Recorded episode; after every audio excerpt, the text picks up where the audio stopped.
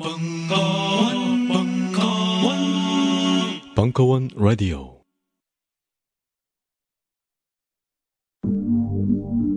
도저히 읽은 척 할 수 없는 단 하나의 책. 그러나 사람들이 읽은 척 하고픈 책.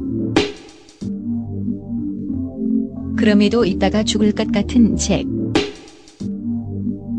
자, 본, 론. 20년 동안 마르크스 경제학을 가르친 자본론 마스터. 김소영 교수가 쉽게 풀어주는 자본론 열주 마스터 과정. 벙커원 홈페이지 참조.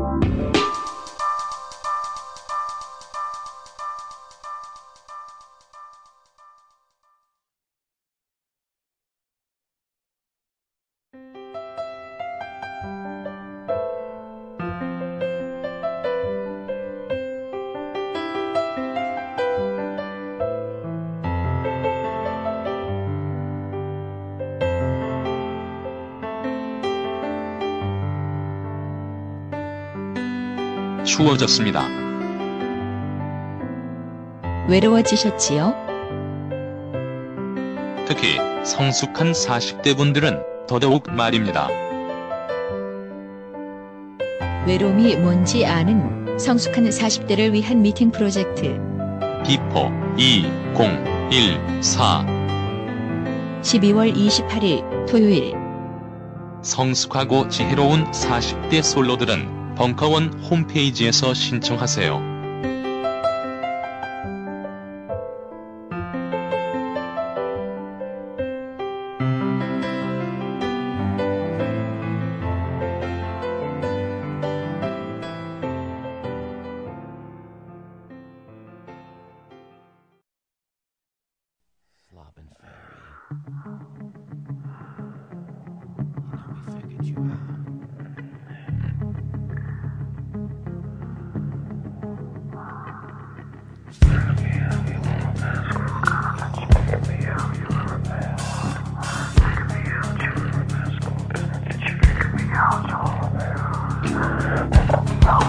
창원과 지승호 공범들의 도시 2013년 10월 23일 강연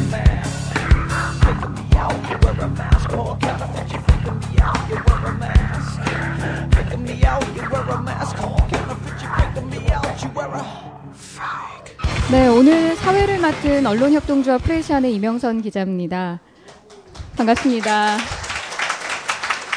아, 저는 사실 오늘 새벽에 무죄 판결이 속보로 뜨길래 이곳 벙커가 그야말로 소돔이 되지 않을까 생각을 했는데 의외로 좀 차분해서 이미 새벽에 광란의 시간들을 보내고 취침 중이시거나 내일의 생업을 위해서 잠시 쉬어가자 뭐 이런 분위기라고 생각이 됩니다. 그래도 참 많은 분들 와주셨네요. 특히 오늘 예매율, 예매율이 1위라죠. 영화 공범 개봉일이기도 한데 공범들의 도시 벙커에 오신 여러분 반갑습니다.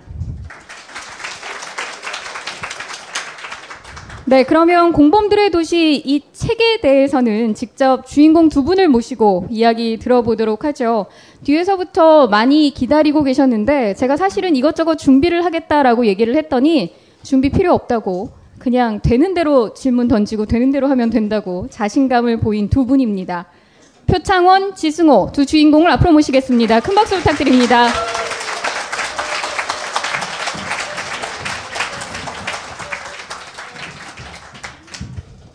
아, 잠시 앉아서 말고 이왕이면 공범들답게 서서 자기소개 시작할까요? 표창원 교수님부터 좀. 안녕하세요. 표창원입니다. 예.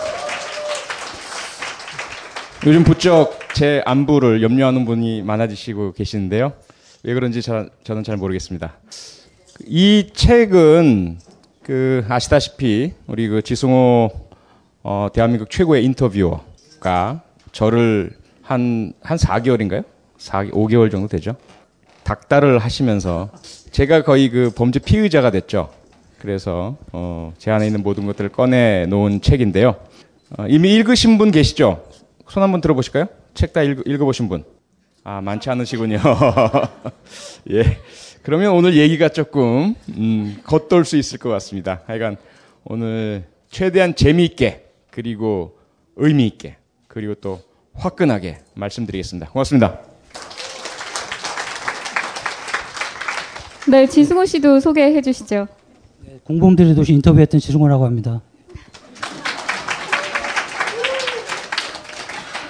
이번에도 우려했던 사태가 발생했습니다. 이건 뭐 윤석열 사태보다 더한 사태라고 할 수 있는데요. 지승호 씨하고는 개인적으로 선후배 이렇게 얘기를 하고 지내긴 하는데 2년이 한 10년 이상 이렇게 돼서 같이 방송을 한 적도 있는데 지금 요 딱으로 요 딱으로 묵비권을 행사해서 참 어려웠습니다. 오늘 방언이 터져주길 기대하는 마음으로 두 분 박수와 함께 다시 한번 모시겠습니다.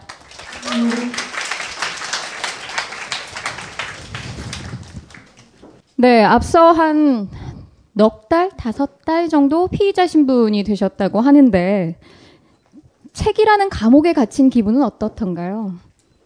어, 글쎄요. 일단 자유가 있잖아요. 이 감옥은 제가 하고 싶은 말 마음대로 할 수 있는 자유가 있었죠. 그래서 상당히 좀 육체적으로는 어려웠지만 정신적으로는 신나고 재미있고 그리고 의미 있었고 또 그동안 제가 가졌던 생각이나 행동, 생활들을 되돌아볼 수 있는 그런 기회도 됐습니다. 어떠셨어요? 전직 경찰을, 그것도 24년이나 현직에서 복무한 경찰을 직접 취조해 한 기분이. 아니 뭐 피의자라고 말씀하셨지만 이미 뭐 다 준비를 해두시고 그냥 저는 그냥 뭐 이미 조서도 다 꾸며두시고 예, 스스로 다 준비를 해두셔서 저는 별로 그렇게 예, 힘들지 않게 예, 그 숟가락만 얹었습니다. 아니, 개인적으로 좀 궁금한 건 사실 표창원 교수님이 방송이면 방송, 책이면 책, 뭐 워낙 다방면에서 재능을 뽐내고 계신데 올 초에도 책을 내셨잖아요. 사실은 호흡이 굉장히 짧은 거 아닌가 싶었어요. 근데 저는 개인적으로 저도 역시 지승호 선배에게 취조를 당해 봤는데 전문 인터뷰어한테 취조를 당한다는 기분 또 색다르거든요. 어, 어떠셨어요? 두 분께서 넉 달, 다섯 달 이렇게 함께 하시면서. 네, 일단 온, 어, 올해 제가 책을 좀 많이 냈죠. 그 최근에는 뭐 사건 추적이란 책도 냈고요. 그리고 또 다른 그 인터뷰 어, 책 보수의 품격 그리고 제 삶을 어, 고백한 나는 셜록 홈스처럼 살고 싶다.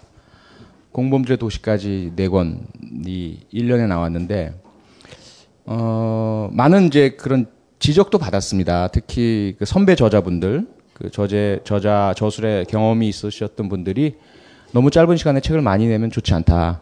왜? 그 각각의 책들이 좀 팔려야 인세가 들어올 텐데 새 책 나오면 새 책만 사고 이렇게 나, 지난 책은 묻어 가니까 어, 그래서 저는 이제 그 인세 수입도 필요했지만 먹고 살기 위해서 어, 솔직하십니다. 예. 근데 좀 많이 마음이 급했었습니다. 뭔가 억눌려 있었다 그럴까요? 가둬놨었다 그럴까? 어, 좀 뭔가 제한돼 있었던 그 제 뭐 정신 세계 이걸 막 풀어내고 싶은 욕구가 너무 강했었고요. 그러다 보니까 제가 쓴 책도 어 그렇고요. 사건 추적이나 셜록 홈스처럼 살고 싶다도 그렇고 그다음에 인터뷰를 통해서 나오게 된 책도 그렇고 굳이 뭐 타이밍을 뭐 본다든지 뭐 제한한다든지 뭐 이러고 싶은 마음은 없었습니다. 제가 출판사 쪽에 물어보니까 이미 2쇄 작업에 착수했고 4,500 4,200권 정도가 팔렸다고 합니다. 어, 오늘자로 교보문고 정치사회 분야 1위를 먹었다고 하네요. 예, 이, 어, 박수 나올 줄 알았습니다. 잠시 이 틈을 타서 깨알 같은 광고하자면 14,000원 정가 현장 판매 12,000원이라고 합니다. 사서 주변에 널리 널리 뿌려주시기 바랍니다. 예. 제가 좀그 소식이 네. 좀 복잡해요. 왜냐면 마음이 편치만 않은 게 아, 잘 팔린다는 게 아니요 편치 그게 않다고. 아니고 예, 1위로 올라선 게 그 전에 1위가 사건 추적 제가 쓴 책이었어요. 근데 사건 추적은 단독 저술이잖아요. 그 인쇄 인쇄가 공범들의 도시가 1위가 되면서 나눠 먹어야 되는 이 서글픈 아니, 공범께서 어떻게 생각하세요? 별로 기분 안 좋을 것 같은데. 아니 뭐 여기, 여기서 이러시면 안 된다. 그래도 표정 관리 해주셔야지. 안 그래도 요즘 뭐 제일 잘 나가시는 분이 그렇게 말씀하시면 죄송합니다. 아니 뭐 사실 지승호 씨 책도 정치 사회 분야 1위 안 해본 거 아니잖아요. 최근에는 별로 그렇게 못 해본 것 같은데요. 아 네. 저희가 뭐 2년 전이라고 굳이 얘기할 필요는 없겠습니다만 지금 저쪽 뒤에 벽화로 존재하는 분과 함께 공저하신 책이 뭐 상당히 오랜 기간 동안 1위를 차지하고 있었죠. 기억도 네, 안 뭐- 나세요 이제? 한 2년 지나가지고 기억이 좀 아마 아시는. 분들은 다 아실 겁니다. 뭐 지승호 씨 책 최근에는 그러니까 바- 올봄이죠. 예, 강신주 선생님하고의 인터뷰 책도 나왔고 이번이 올해 두 번째 책입니다. 제가 알기로는 작업 속도가 굉장히 느린데 다작하고 계세요 지금 올해. 예. 하반기에 뭐 또 지금 추진하고 있는 인터뷰 책 있나요? 올해 세 번째 치- 책입니다. 정봉주 전 아, 의원님께 1회, 1월 달에 나왔었고요. 예. 네.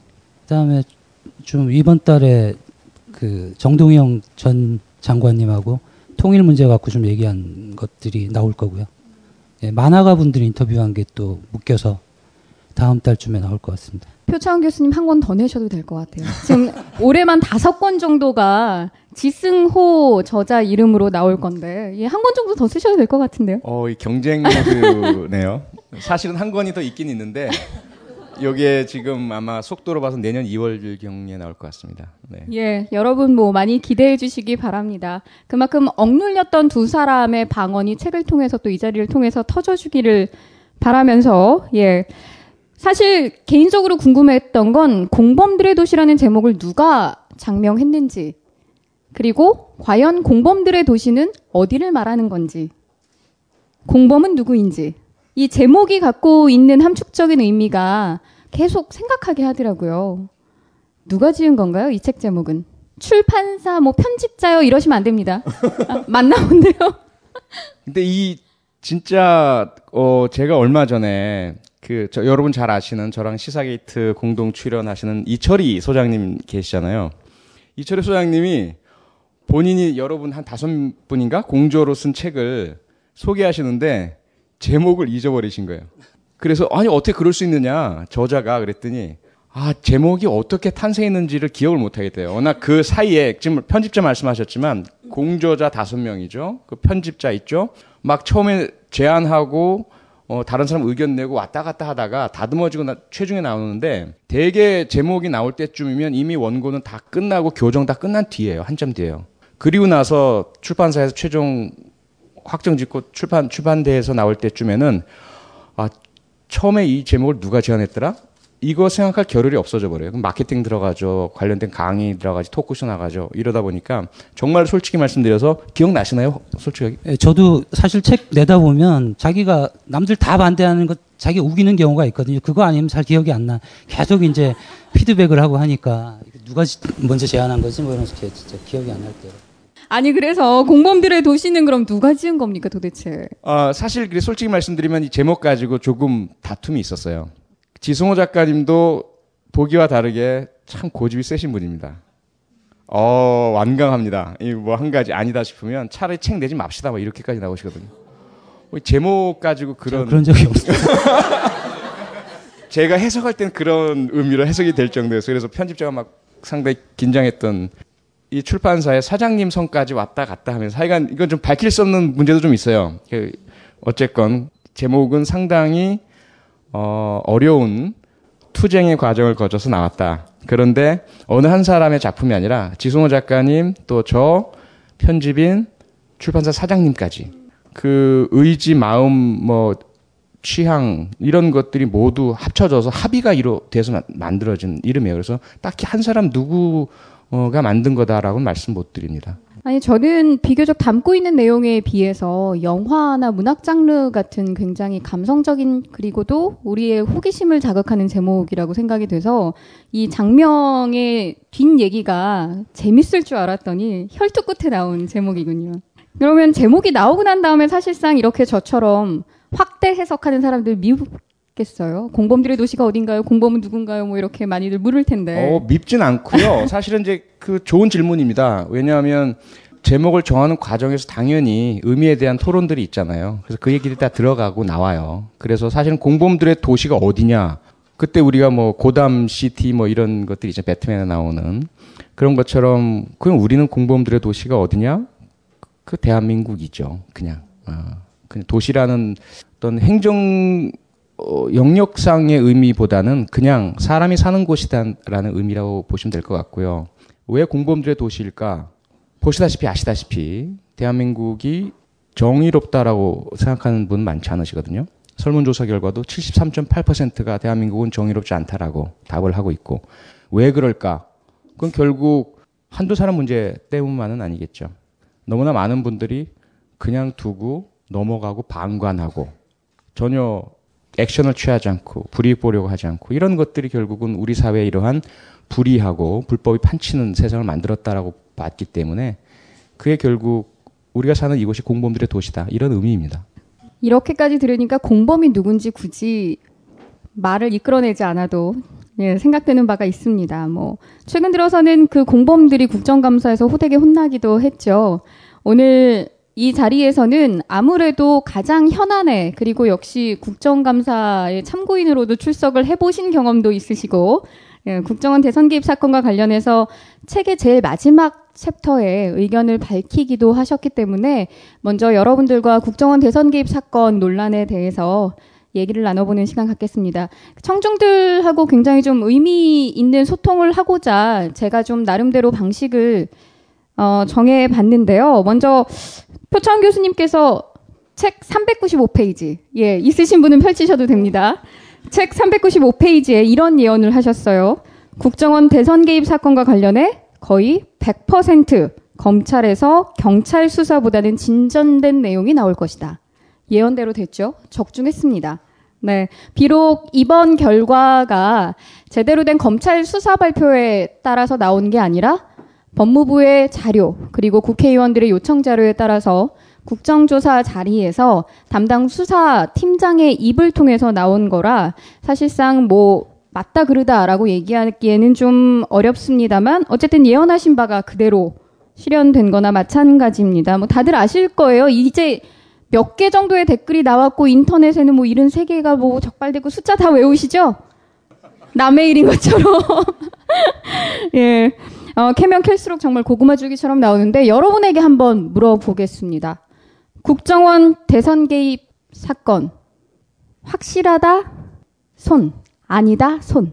국정원이 대선 개입에 관여한 게 확실하다고 생각하시는 분. 어, 대략 대략 99.9999%가 확실하다라고 손든 걸로 간주하겠습니다. 그러면 확실하지 않다. 아직 사건의 추이를 지켜봐야 한다. 이렇게 좀 유보적인 입장이신 분. 예, 역시 0.00001%. 네, 두 분은 어떻게 생각하시는지도 좀 궁금하네요. 먼저 사건을 좀 지켜봐야겠다라고 손드신 분이 한 분 계셔서 그분에게 의견을 좀 여쭙겠습니다. 뒤에 계신 분, 네. 그러실까봐 다른 분들이 손안 드셨잖아요. 예. 아직 사건을 좀 더 지켜봐야 한다라는 입장이신 건데, 네. 예, 어떤 이유에서 그렇게 생각을 하시는지. 아, 아무도 안 들을까봐 제가 들었어요. 네. 네, 그건 아니고, 그냥, 어, 아직까지 좀, 그, 내용들 자체가 굳이 이제 대선 개입보다는 더 광범위하게 이명박 정권에 어떻게 보면은 여러 가지 잘못 저질, 잘못 들어갔다가 덮어주는, 그죠? 그러니까 그런 단계의 수순들을 가지고 있는 댓글들도 많고 하니까 이제 더 깊이 들어가지 단순히 대선 개입의 문제만은 아니라고 제가 보기 때문에 그렇게 손을 들었습니다. 어떻게 보면 국정원 자체에 대한 문제를 좀 더 근본적으로 파헤쳐야 된다라고 생각이 되기도 하네요. 예. 그러면 99.9999%의 여러분의 다수의 의견은 제가 생략하도록 하겠습니다. 두 분은 어떻게 생각하시나요? 예. 어, 일단은 저는 만장일치가 아닌 게 너무나 반갑고 고맙습니다. 어떤 의도였던 간에 좀 만장일치는 좀 무섭습니다. 이 전체주의 같고 모두가 똑같아야 된다라는 강박관념을 우리가 가지고 있다면 참 위험하거든요. 아무리 명백해 보이는 사건이라 하더라도 합리적 의심을 가질 수 있는 여지는 분명히 있고요. 여전히 제가 뭐 최일선에서 어떻게 본다면 국정원 사건에 대해서 부르짖고 있고 하지만 그런 저조차도 사실은 어, 누군가가 다른 생각을 가져줬으면 하는 마음이 늘 있어요. 왜냐하면 내가 틀렸으면 어떡해요? 내가 잘못 보고 있으면 어떡합니까?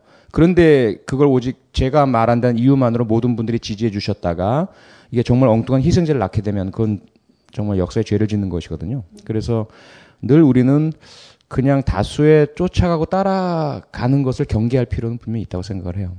이 사건에 대한 인식은 어, 앞서 제가 예언이라고 말씀드려 해, 해 주셨지만 그것은 사실은 예언이 아니라 확정적 기정 사실이었죠. 뭐 우리 분야에서 일하는 분들은 누, 구나 공감하실 거고요. 또 하나 제가 미, 말씀드렸던 게 어, 책이 조금 더 빨리 나왔으면 아마도 그렇죠. 최동욱 총장의 혼외자 사건도 예언했다라는 얘기가 나왔을 거예요. 그 얘기를 책에 써놨거든요. 혼외자를 적진 않았지만 분명히 어떤 이유로건 어, 문제를 찝어내고 찍어낼 것이다라는 것을 제가 책에 써놨습니다. 왜냐 그들의 속성을 제가 잘 알거든요. 보고 보고 자라왔기 때문에 제가 24년 동안. 그래서 사실은 제가 사직서를 먼저 던진 것도 그 꼴 당하기 싫어서 혼외자가 있다는 얘기는 아닙니다. 찾으려고 하지 마세요. 제 성이 특이해서 찾, 찾으려 하시면 금방 찾, 찾아지니까 제발 찾지 마십시오. 그래서 혹시나 찾을까봐 어 빨리 사표부터 내버렸죠. 이거 현, 현직에 있으면 민간인은 하면 안 되잖아요. 뭔가 굉장히 무게감 있는 시작에 허탈한 웃음으로 네, 지승호 씨께서는 사실 국정원 대선 개입 사건에 대해서 어떤 생각 갖고 계신지. 박근혜 대통령께서는 그 자기가 댓글 때문에 당선된 줄 아냐 이렇게 말씀을 하셨지만 그 문제를 잘 인식 못 하시는 것 같은데 일반인들이 선거에 개입해서 누군가를 떨어뜨리기 위한 목적으로 뭐 글을 뭐 10개를 쓴다든가 이래서 실제로 구속이 되거나 이런 경우가 있거든요. 근데 국가기관이나 이런 데서 그렇게 개입을 했다는 건 이건 굉장한 중대한 범죄인데도 그 범죄로 인해서 우리 팀에 부정 선수가 있었는데 우리 쟤, 쟤 때문에 이긴 것 같지 않아? 뭐 이렇게 얘기를 하면 말이 안 되거든요. 그 부정 선수가 있었으면 일단 그 게임 자체에 대해서 다시 생각을 해야 되고 어, 그 부분이 심각했다면 사과를 해야 되고 그 부분에 대해서 진상 조사를 하고 해야 되는데 그렇지 않고 자꾸 이제 거짓말을 거짓말로 덮으려고 하다 보니까 예, 전에 갈수록 태산 위에 농담이 있었지 않습니까? 이게 고속도로 100만 번째 통과해서 축하드립니다. 그래서 상금 1000만 원을 드리겠습니다. 그러면서 이거를 어떻게 쓰시겠습니까? 그랬더니 운전면을 따겠습니다. 이걸로. 그랬더니, 그랬더니 그 옆에 있던 그 부인님이 아, 아 아니에요. 이인은 술만 드시면 잠깐 헛소리를 하시거든요. 그 음주운전이잖아요. 그랬더니 그 뒤에 있던 귀먹은 노모가 아이 그 겉봐라 훔친 차로는 이렇게 멀리 못 간다고 했잖아. 뭐 이런 식으로 지금 점유 가경인데 그랬더니 경찰이 옆에서 아, 이거 트렁크 좀 봅시다. 그, 혹시 흉기 같은 거 있는 거 아니에요? 아, 흉기 같은 거 없고요. 시체밖에 없어요. 뭐 이런 식의 지금 계속 그 확대되는 것 같거든요. 자꾸 숨기려다 보니까 이제 사건이 커지고, 전형적으로 꼬리를 자르는 거 아닙니까? 근데 이제 걸리고 나면 그, 제 혼자 한 거다. 이러다가 이제 조금 뭔가 더 밝혀지고 나면 다른 얘기들을 이제, 어? 아니 뭐 국가를 위해서 일하다 보면 뭐 음주운전 할 수도 있고 뭐 한두 사람 뭐갈 수도 있지. 이렇게 점점 뻔뻔해지는 것 같거든요. 그래서 참 좀 무섭다는 생각이 들기도 하고요. 강진주 선생이 이제 박근혜 대통령이 됐다는 거는 어, 어떤 그, 어, 뭐 파시즘의 어떤 징조가 하나일 수도 있다 이렇게 말씀하시는데 저도 좀 약간 그런 일베 같은 경우에는 어떻게 보면 어, 그 사이버 옛날에 서북 청년단 뭐 이런 느낌도 상당히 있지 않습니까? 지금 실제로 밖에 나와서 그러진 않지만 충분히 어떤 계기가 되면 그럴 수 있는 여지가 있는 분들이죠. 그래서 좀 걱정이 많이 되고 어, 그런 문제를 계속 제기하신 표창원 교수님이 너무 걱정이 돼서 어, 좀 약간 좀 거리를 둬야 되지 않나. 아니 제가 네. 걱정인데 왜 거리를 둬요? 저 때문에 본인이 잡혀갈까 봐. 네. 그러니까 엮일까 봐. 네. 같이 공범으로 몰려 들어갈까 봐. 아니, 요, 여러분 뭐 이번 주 신문을 좀 보셨는지 모르겠지만 특히 조선중앙동화 같은 경우는 이 관련 사실이 20일 일요일 날 민주당에 의해서 탁 터졌잖아요. 그리고 21일 날 국정조사에서 윤석열 전 팀장의 이제 말 그대로 폭로 또는 저쪽에서 보기에는 항명 같은 사건이 있고 난 다음에 연일 지면 몇 페이지에 걸쳐서 관련 기사가 도배가 됐습니다. 그래서 몰아가는 이슈는 검찰의 잘못이고 검찰의 리더십을 빨리 세워야 한다. 그래서 이제 최동욱 전 총장의 후임을 인선 작업을 빨리 시작해야 한다. 이렇게 해서 역시 검찰의 문제다라는 걸로 갖고 갔거든요. 근데 오늘을 기점으로 재미있는 게 박근혜 정부가 매번 문제를 덮는 방식이 대통령은 침묵하고 그 밑에 관련 부서들이 이념 논쟁으로 물타기 하려는 시도가 보이는데 오늘 조선일보에서는 1965년에 다시 한번 남침하려 했다 북한이 예 이렇게 중간에 묘하게 이념 적 기사를 올렸어요. 그리고 나서 오늘 오후에 나온 통일부 기사가 이렇습니다. 내일 오후에 월북한 여섯 명을 어디를 통해서? 판문점을 통해서 귀환시키겠다. 역시 이벤트입니다. 그러니까 결국 우리가 관심 있게 지켜보고 민주주의의 위기, 국기문란이라고 생각하는 정말 커다란 사태 하나가 월화수 3일 빠글빠글 끓는 듯 듯했지만 역시나 이념 논쟁으로 물타기 하려는 참 재밌는 현상이에요. 이게 주말 지나면 또 어떻게 될지 모릅니다. 그래서 전 더 두려운 것 같아요. 주말을 지나고 나면 그냥 희석될 것 같다는 생각이 가장 크게 들어요. 희석되기 때문에 두려운 게 아니고요. 저는 두렵긴 한데 어, 희석되는 것 같지만 뭐라고 불러야 될까요? 시민들 중에 이 사건을 관심 있게 지켜보시고 객관적 사실들을 충분히 파악하고 계시고 이 문제의 파장을 충분히 인식하고 계신 분들은 자꾸 분노가 더 커지고 계시거든요. 그런데 이게 그러한 꼼수로 희석을 시켜 나가려고 할 때 과연 그분들이 가만히 계실 것인가? 단순한 촛불만으로 그치지 않을 수도 있고 그러면 또다시 우리가 누군가 희생을 당할 수밖에 없고 사회가 혼란스럽고 그러면 또 제 동료들인 경찰관들이 고생하고 이러한 수순으로 가지 않을까가 저는 제일 두렵습니다. 그렇게 되지 않았으면 좋겠고 그래서 정말 이성적으로 합리적으로 이 문제를 직시하고 직면하고 받아들이고 인정하고 책임을 지는 그런 모습을 보여줘야만 이 문제는 종결이 되지 절대로 그러한 외부적인 이념, 북한, 경제, 일본 이런 이슈들로 어, 한순간만 덮는다고 결코 사라지지 않습니다. 그게 저는 분명히 이분들께 좀 말씀드리고 싶은 거예요. 사실 이번 사건 그리고 앞서 경찰이 조사 결과를 서둘러 발표한 때가 지난 4월 18일입니다.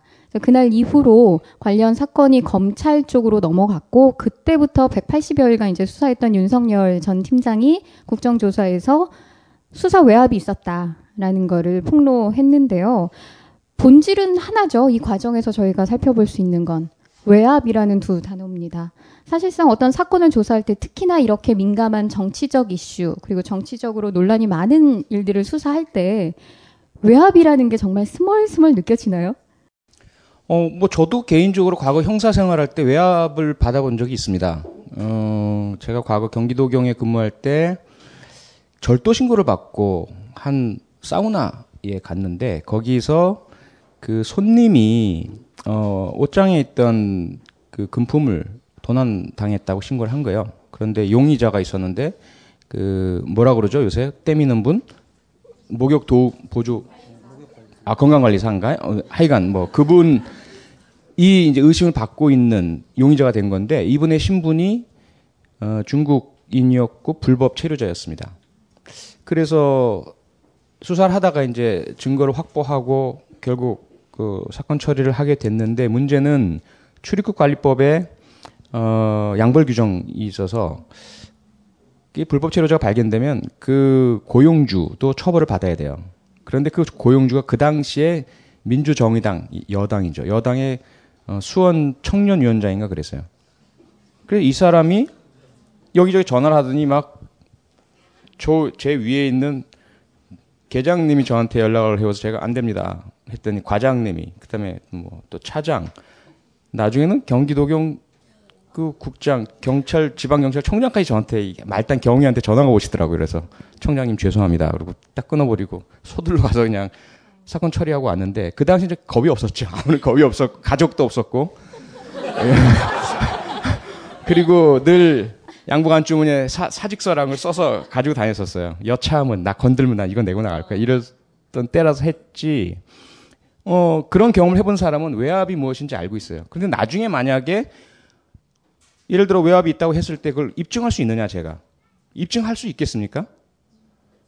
그 대화 내용이 녹음돼 있지 않는 한 입증 입증 못합니다. 이번에 국감장에서 그 조용건 서울지검장 중앙지검장과 윤석열 어, 여주지청장 수사팀장 사이에서 공방이 오갔잖아요. 경로하셨다, 경로한 적 없다. 승인하셨다, 승인한 적 없다. 둘만의 대화였거든요. 그 어떻게 입증합니까? 그때 이제 저희들은 아는 거죠. 그런 상황에서 윤석열 수사팀장이 거짓말 할 리도 없고 그 말의 태도나 뉘앙스나 또는 뭐 표정이나 모든 것들을 보더라도 윤석열 팀장은 전혀 막힘없고 자연스럽고 거침없고 일관되고 그런데 조영건 지검장은 말이 바뀌고 표정도 자신 없고 입술이 마르고 있고 어. 거기에 아, 눈물까지 악어의, 악어의 눈물까지 흐르고 그래서 그런 거죠. 그래서 아 외압이란 건 그런 겁니다. 그래서 외압이 있느냐 없느냐를 그 새누리당의 그 잘나신 어 그분들처럼 뭐 증명해봐라 입증해봐라 그 다음에 항명 아니냐 그분들이 말씀하신 게 다 거짓말들이거든요. 검차, 검사 동일체 원칙 2010년도에 그 당시 한나라당 의원들이 주장을 해서 검찰청법이 개정돼서 없어진 겁니다. 그런데 그걸 예수님도 아니고 부활을 시켰어요. 3년 만에. 그러면서 검사 동일체 원칙이 있는데 그걸 안 지켰다고 항명이라고. 그러니까 그런 식인 거죠. 그래서 이 분명히 실체는 어, 어떻게 본다면 약하고 계급이 낮고 하지만 자기가 맡은 사건에 대해서 성실하고 용기 있고 의연하게 수사를 해나가던 어, 그 수사팀장, 어, 지청장에 대해서 실체 우리는 알지만 뭐 그들은 모른다고 하는 대단히 힘센 사람들이 법무장관도 거기 포함되겠죠. 이들이 자꾸 처음에는 선거법을 적용하지 못하게 그리고 구속하지 못하게 그 다음에 트위터 6만여 건이 발견되니까 그 트위터를 어, 공소장 변경을 통해서 사건에 추가하지 못하게 압력을 넣은 거죠. 그걸 우리가 외압이라고 하는 거고 어, 그런 정황들은 뭐 분명히 우리가 인지할 수 있고 그것을 윤석열 팀장이 명확하게 상당히 어려웠지만 용기 있게 말로써 구체적으로 이야기를 했기 때문에 이것은 외압의 실체가 밝, 밝혀진 거라고 봐야 됩니다. 또 재밌었던 일 중에 하나는 윤상현 새누리당 원내 부대변인 같은 경우 20일 날 숫자까지 맞췄죠. 몇 건 정도가 나올 것이다. 이 사실 하나만으로도 수사 중 기밀 유지가 안 되고 있다라는 게 너무나 자명했기 때문에 사실 저희가 일부에서 말하는 거긴 하지만 일종의 커넥션이 분명히 존재하고 그게 이번 국정조사를 통해서 그리고 담당 수사팀장의 입에서 나왔기 때문에 저희가 아, 그렇구나. 사실이구나. 라는 심증이 이제 확증으로 점점 이동하고 있는 것 같습니다. 사실 윤석열 전 팀장 같은 경우 그 자리에서 얘기하기가 길어서 다 말씀드리기 어렵다. 점점점. 이렇게 증언을 했거든요. 어떻게 보면 저희가 늘 봤을 때 수사기관, 권력기관, 그들만의 커넥션, 그들만의 리그라고 얘기를 하긴 하지만 사실은 저희가 그들에게 일정 부분 권력을 주고 권한을 부여한 거잖아요. 그래서 지금의 상황을 민주주의 위기다라고 보고 있는 거고요. 어, 지승호 선배 같은 경우는 책을 쓸 때 나는 정말 민주주의와 자유 이런 방임주의에서 책을 썼다라고 생각하시나요? 너무 침묵하고 계셔요. 아, 예. 아니, 근데 민주주의와 자유방임 또 어떤 의미로 말씀하신 건지. 민주주의라고 보기에는 선배의 보통 때 행동이 너무 풀어져 있어서 방임에 약간, 가깝지 예. 않을까. 기강회의라고 하죠 흔히들 새누리적 표현에 의하면 과격한 자유주의자 뭐 이런. 이번 이래서 힘들다니까요, 진짜. 아니, 사실 이런 토크 콘서트, 북 콘서트가 잘 되려면 표창 교수님이 관련해서 의견을 주로 말씀하셨잖아요. 그러면 저처럼 몰라도 아는 척하면서 이렇게 숟가락을 얹어 가야 진행하는 입장에서 편해요. 받아줘야죠, 받아줘야죠. 경험이 부족해가지고 오늘도. 예. 저, 예. 시민의 한 사람으로서 이번 국정조사 어떻게 보고 계십니까? 어, 세금 내시죠? 예. 좀뭐 답답한 마음으로 보고 있습니다. 이 검사들도 이번에 검사들도 그 어, 댓글 수사를 한 게, 그 트위터 글을 수사한 게 도대체 이게 민주주의 사회에서 도대체 이런 일이 있을 수 있나 뭐 이렇게 해서 분노를 했다고 하지 않습니까? 근데 댓글들을 보면 정말 이게 무슨 좀 창피해서 진짜 최고의 요원들이라는 사람들이 그분들이 아마 그 윗선을 명예훼손으로 고소해야 되지 않을까. 우리도 진짜 공부 좀 하고 이런 사람들인데 왜 이따고 일을 시켜가지고 어? 우리를 쪽팔리게 만드나 뭐 이렇게 그래야 될 것 같거든요. 근데 지금 이미 같이 뭐 그분들이야 이제 너무 이제 한 조직 범죄가 지금 돼 있기 때문에 얘기를 하기 힘든 상황일 거고요. 근데 그건 계속 이제 수사하고 이렇게 밝혀질수록 아까 말씀드린 것처럼 거짓말을 거짓말로 덮기가 굉장히 힘들기 때문에 그 표창호 교수님 말씀하신 것처럼 누가 거짓말을 하고 누가 진실을 말하는지 알 수 있잖아요. 사람들이 보면 일관되게 얘기하는지 아니면 뭘 숨기고 자꾸 뭐 그러는지 근데 자꾸 이 사람들이 숨길 게 많다 보니까 그 뭐 표정 관리도 쉽지 않을 거고 이게 계속 튀어나올 텐데 그러면 계속 이제 아까도 말씀드린 것처럼 누르게 되거든요. 뻔뻔해지고 그럴 수 있지 뭐. 그럼 처음에 막 그 드러났을 때 창피하다가 나중에는 뭐 이게 어 국가 그러니까 대북 심리전이다 이렇게 뭐 우기고 뭐 이렇게 하는 것처럼 계속 뭔가 우기거나 아니면 강압적으로 나오게 될 텐데 한국 사람들이 계속 처음엔 눌리는 것 같아도 어느 선 되면 폭발을 하거든요. 이게 밥을 짓다가도 이게 그냥 너무 눌러놓으면 밥이 시커매져 갖고 국민들 마음이 시커매지거나 아니면 압력 밥솥이 터질 텐데 그렇게 되면 어떻게 할지 참 걱정이 되고요. 그래서 표창원 교수님 계속 그런 말씀을 하셨거든요. 그러니까 그런 사태가 벌어지기 전에 좀 인정하고 이렇게 합리적으로 풀어가라라고 계속 제안을 했는데 그 제안을 저쪽에서 안 받은 거죠. 그 결과에 대해서는 상당한 뭐 책임을 져야 될 텐데 그 과정에서 많은 사람들이 다칠까봐 좀 걱정이 되는 그런 부분들이 저는 그런 걱정이 됩니다. 그러니까 저희가 일단 이런 이 정도의 증거, 이런, 이 정도의 정황이고 뭐 관련자가 10명이든 100명이든 일반적인 범죄 사건이라 그러면 거의 자백 다 받, 받습니다, 저희들은. 이 정도면. 일, 일, 일단 분리시켜요. 분리시켜서 그 죄수의 딜레마라는 거 들어보셨죠? 그래서 굳이 그렇게 속이지 않더라도 뉘앙스가 네가 얘기하고 싶지 않으면 아- 안 해도 돼. 그런데 우리는 저쪽에서 얘기를 듣고 있거든. 저쪽에서 먼저 많이 나오면 넌 불리해 줄 수밖에 없어. 이런 상황만 조성해줘도 그들은 불안하기 때문에 시간이 가면 갈수록 얘기가 나올 수밖에 없어요. 그 다음에 증거 확보된 게 있잖아요. 그걸 적시적시 조금씩 사용하는, 거, 조금씩 보여주는 겁니다. 그럼 저들은 우리가 얼마만큼 갖고 있는지를 몰라요. 불안해지는 거죠. 그러면은 얘기가 나올 수밖에 없어요. 이 사건은 조기에 이미 모든 진실이 드러날 수 있는 사건인데 다- 그 차이는 뭐냐? 저들이 권력을 쥐고 있다는 그 하나죠. 우리가 그들 누가 한 명이라도 구속된 사람이 있습니까 이 사건에서? 아무도 없잖아요. 이 엄청난 사건에.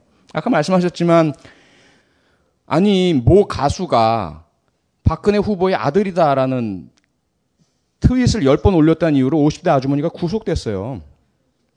그런데 이 엄청나고 험한 이야기들을 수만 여 건을 어, 공개적으로 이야기하고 그것도 리트윗하고 자동 트윗 보수로 확대 재생산해서 퍼뜨려 나가고 윤정훈 시발단, 구갈단, 군할단 뭐 이들끼리 서로 주고받고 토스하면서 마치 핵 융합 폭발시키듯이 트위터 전체를 지배한 이 사건인데 어느 누구도 체포된 사람이 없다는 게 말이 됩니까? 여러분 잘 아시는 워터게이트도 1972년에 발생했을 때 어떻게 그게 다 나왔을까요? 가장 중요했던 건 처음에 그 침입했던 다섯 명이 경찰에 체포됐다는 것부터 시작됩니다. 이들이 딱 체포돼서 유치장에 갇혀 있으면서 이들의 배후와 차단돼 있었던 거죠. 그러니까 불안감이 고조됩니다. 닉슨은 불안하니까 얘네들 입을 막, 막기 위해서 돈을 모으고 보상책을 주려고 그다음에 이들에 대한 수사가 어떻게 진행되는지를 알고 싶어서 기밀을 잡고 탐지하고 그리고 수사에 압력을 넣기 위해서 CIA를 움직이고 그 내용이 녹음이 되고 뭐 이렇게 하다가 결국 탄핵 위기에 몰리고 물러날 수밖에 없었던 거거든요. 근데 우리는 아무도 구속되지 않고 아무도 체포되지 않았어요.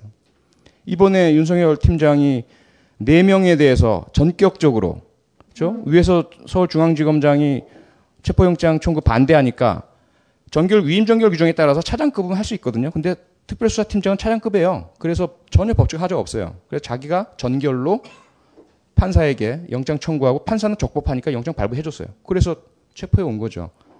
그랬는데 그 대단하신 남재준 국정원장이 진노를 했다는 이유로 그냥 검찰청이 벌떡 그냥 지진이 일어나고 당장 풀어줘. 풀어줄 수밖에 없었던 거죠.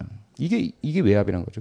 그래서 지금 이 상황은 사실은 정말 눈 가리고 아웅 아니겠어요? 우리가 누구나 다 알죠. 지금 오늘 미디어 오늘에 난 기사를 보면 SNS 전문가들의 추산으로는 삭제된 것들이 아마 10배 이상이 될 것이다. 그래서 실제로는 거의 뭐 100만 건이 넘어가는 트윗량이 어, 생산 됐을 것으로 지금 추산을 하고 있거든요. 뭐 양이 문제가 아니죠. 일단 아까 말씀드린 하신 것처럼 우리가 축구 경기할 때 어, 예를 들어 한국과 일본이 월드컵 본선에 가는 마지막 최종전이다. 근데 우리가 1대0으로 이겼다. 그런데 알고 보니까 우리 선수 중에 한 명이 사실은 국적이 대한민국이 아니었다. 그럼 어떻게 돼요? 근데 그 선수가 별로 잘 못했어요. 한 5분만 뛰다 나갔고 골도 안 넣고 그러면 우리는 아 얘는 별로 기여한 바가 없으니까 상관없어라고 할 수 있습니까? 피파에서 봐줍니까? 그 한 명의 부정 선수가 있다는 것이 확인된 순간 어떻게 됩니까? 몰수패죠. 우리는 못 올라갑니다. 그게 모든 승부의 세계에서의 원칙이고 선거는 더 중요한 거 아니겠어요? 그런데 뭐 73건이다, 2243건이다, 그건 의미가 없는 거죠. 그런, 그런 것들이 뭐, 뭐 얘기하자면 한도 끝도 없고 하여간 참, 어, 좀 마음 자, 다스려야 될 것 같습니다. 예. 오늘 청중들과 같이 소통하는 자리였으면 좋겠다라고 제가 말씀을 드렸는데 청중석에서 나 발언하고 싶다 자진해서 손 드신 분이 있어요. 예, 마이크 전해졌죠? 아, 아, 아, 아. 네. 아니요, 잠깐 카페 주인 김호준입니다. 네. 아, 제가 카페 주인으로서 잠깐 할 얘기해서 왔어요. 아니, 이- 이러시, 이러시, 이- 여, 여기서 이러시면 안 됩니다. 마시고 제가 들어오면서 어 그걸 느꼈습니다. 표창원 교수님의 인기가 예전만 못하구나. 사람이 이렇게 없다니. 또 알고 봤더니 이 출판사에서 제안을 했다면서요. 신청한 사람만 오도록. 굉장히 바보 같은 마케팅이라고 생각하고요. 어, 그리고 또 한 가지 그 고지사항은 이 책이 지승호 씨와 인터뷰식으로 알고 있습니다. 어, 재작년 불후의 명작이죠. 닥치고 정치. 닥치고 정치 역시 지승호 씨와 어, 대담집입니다. 그러나 이 책은 그 닥치고 정치만큼 절대로 팔릴 수 없다는 거. 그 정도로 절대로 나갈 수 없다는 걸 제가 또 말씀드리고요. 그리고 어, 나가시기 전에 꼭 커피 한 잔씩 드시라는 거. 어, 요 얘기하러 올라왔고요. 저는 할 말을 다 했기 때문에. 아니 오늘 새벽 기쁜 소식이 들렸는데 아, 예. 그, 저는 사실 그 재판에서 굉장히 억울한 점이 있었어요. 왜냐면은, 어, 주진우가 쓴 기사 를 바탕으로 해서 저는 코멘트를 했을 뿐입니다, 방송에서. 어, 모든 건 주진우가 주범이고요. 저는 단순한 정범일 뿐인데, 아 공범도 아니고 예, 정범일 뿐인데. 근데 종범도 주진우- 공범의 일종입니다. 예. 어, 주진우가 이제 기사를 쓴 주진우가 어, 2년 6개월 구형을 했어요. 그래서 그래 그 정도 받아야지 걔는. 어 그리고 저는 뭐 벌금형 정도 검찰이 구형할 줄 알았더니 2년을 하는 거예요. 사실은 재판 2박 3일 내내 주진우에 관한 얘기밖에 안 했거든요. 주진우가 이렇게 취재를 했고 뭐가 이게 사실이고 아니고 제 이름을 한 번 나왔어요.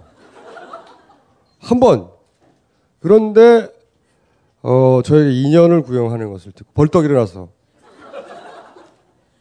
어 전부 다 주진우가 시킨 거다.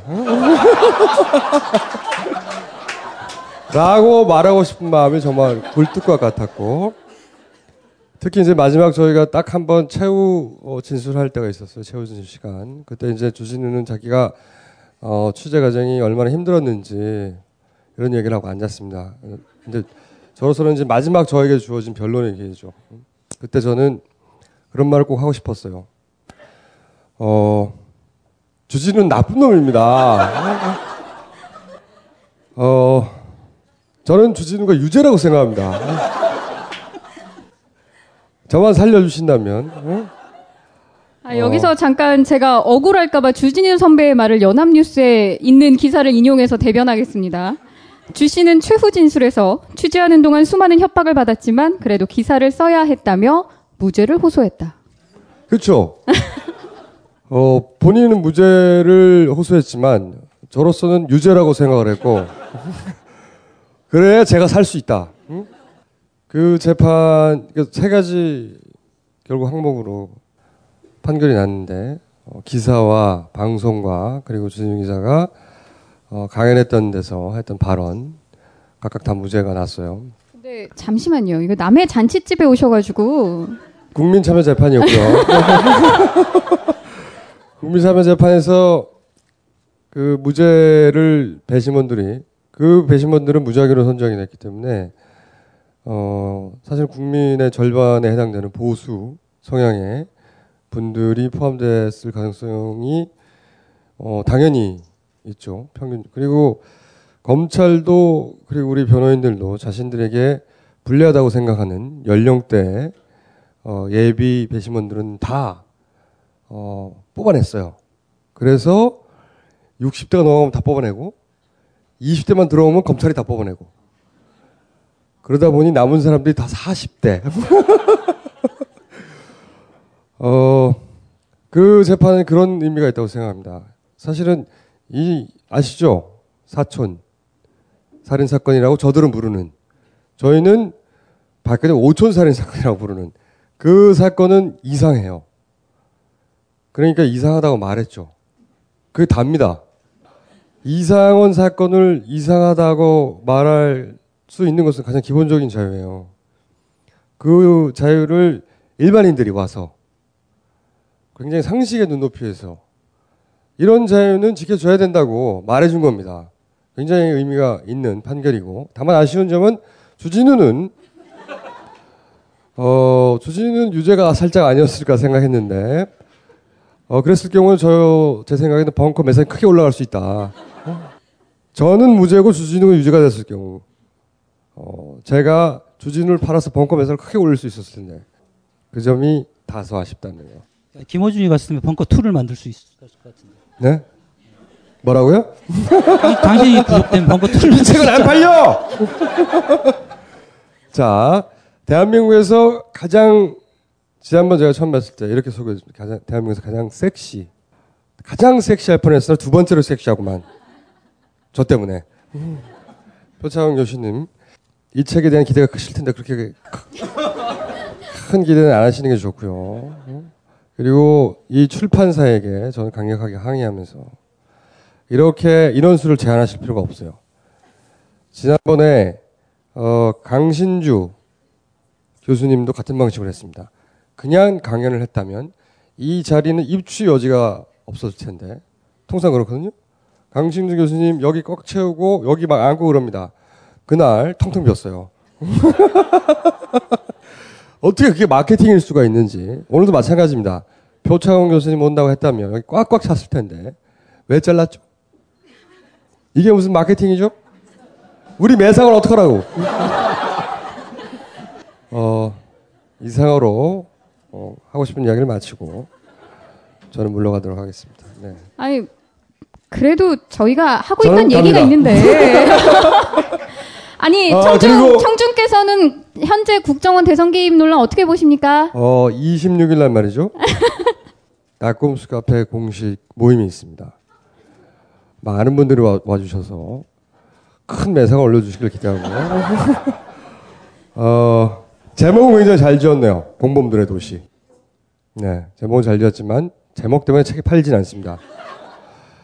어, 그러면 전 물러가겠고요. 그 여기 테이블에 보면은 커피를 마신 분들도 있는데 안 마신 분들도 있는데 저희가 새로운 메뉴가 나왔어요. 특히 사과 주스가 맛있습니다.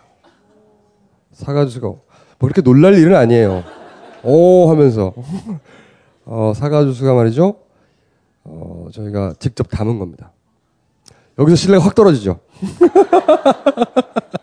직접 담은 거니까 꼭 드시고 가시고 표창원 교수님은 어, 저희가 이 책 말고 따로 큰 강연을 한번 잡을 생각입니다. 포, 표창원 교수님 단독으로. 어,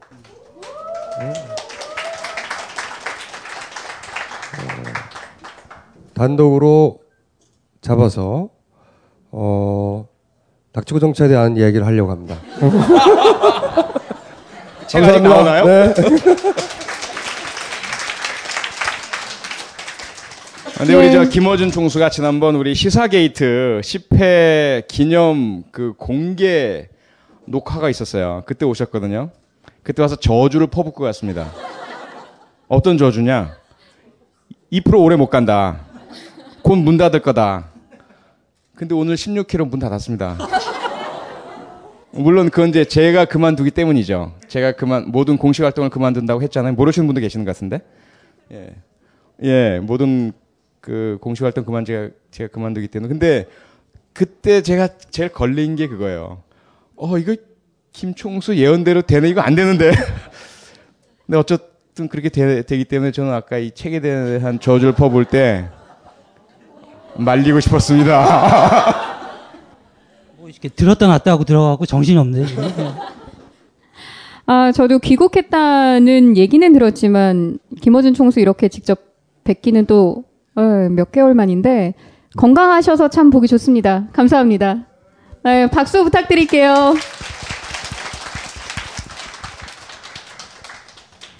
참 딴지 거는 사람 많네요. 예.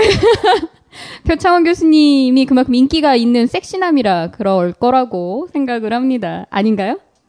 아, 남자분들은 전혀 답을 안 하시죠. 아니 지승호 씨는 왜 물만 드세요?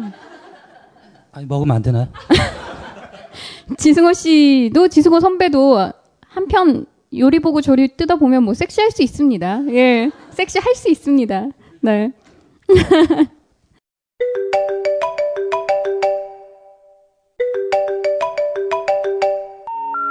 어제 꿈에 윗니빨이 빠지는 꿈을 꿔서 부모님 건강이 걱정돼요. 어제 꿈에 대통령이 나타나서 악수를 하더니 저보고 댓글을 좀 달아달라고 하더라고요. 엄청 큰 돼지를 개가 잡아먹는 꿈은 돼지 꿈인가요? 개 꿈인가요? 혹시 요즘 불길한 꿈을 꾸셨나요? 아니면 자꾸 같은 꿈이 보이시나요? 불안해하지 마세요. 꿈을 꾼다는 건 내 마음속에 또 다른 내가 말을 거는 거니까요. 꿈이라고 무시하지 마세요. 꿈을 읽는다는 건 내가 내 마음을 스스로 치료하는 일이니까요. 그렇습니다. 무심코 흘려버린 당신의 꿈에는 놀라운 비밀이 담겨 있습니다. 나무의 철학 출판사의 어젯밤 꿈이 당신에게 말하는 것. 이제 역술가의 꿈 해몽이 아닌 정신건강 멘토 김현철 원장과 함께 꿈의 암호를 풀어보세요. 당신이 숨기고 싶었던 당신을 발견할 수 있습니다. 어젯밤 꿈이 당신에게 말하는 것. 나무의 철학 출판사.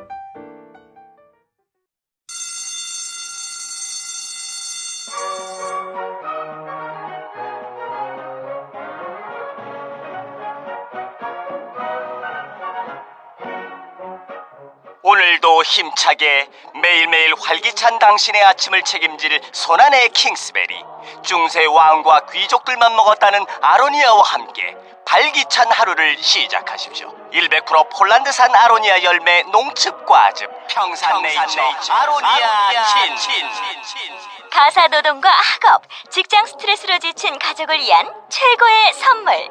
한국에서 구라파의 맛과 향을 덤으로 느낄 수 있습니다. 우리 가족의 건강은 아로니아가 챙겨줘요. 100% 폴란드산 아로니아 열매 농축 과즙. 평산네이처. 아로니아. 친 보다 자세한 사항은 딴지마켓에서 확인하실 수 있습니다.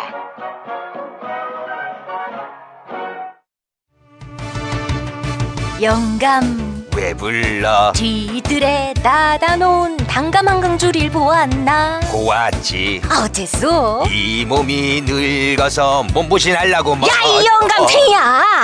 아유 그거 딴지 마켓에다가 팔려고 내놓은 건데 그걸 왜 먹었어? 어? 그렇습니다. 이번에 소개할 상품은 경상북도 청도의 할아버지 할머니 네외분께서 오직 맑은 공기와 청정한 햇볕만으로 숙성 건조시킨 씨 없는 감말랭이 1kg 들인 상품입니다. 탁월한 항암 효과와 겨울철 감기 예방, 거기에 달콤 쫄깃한 풍미까지.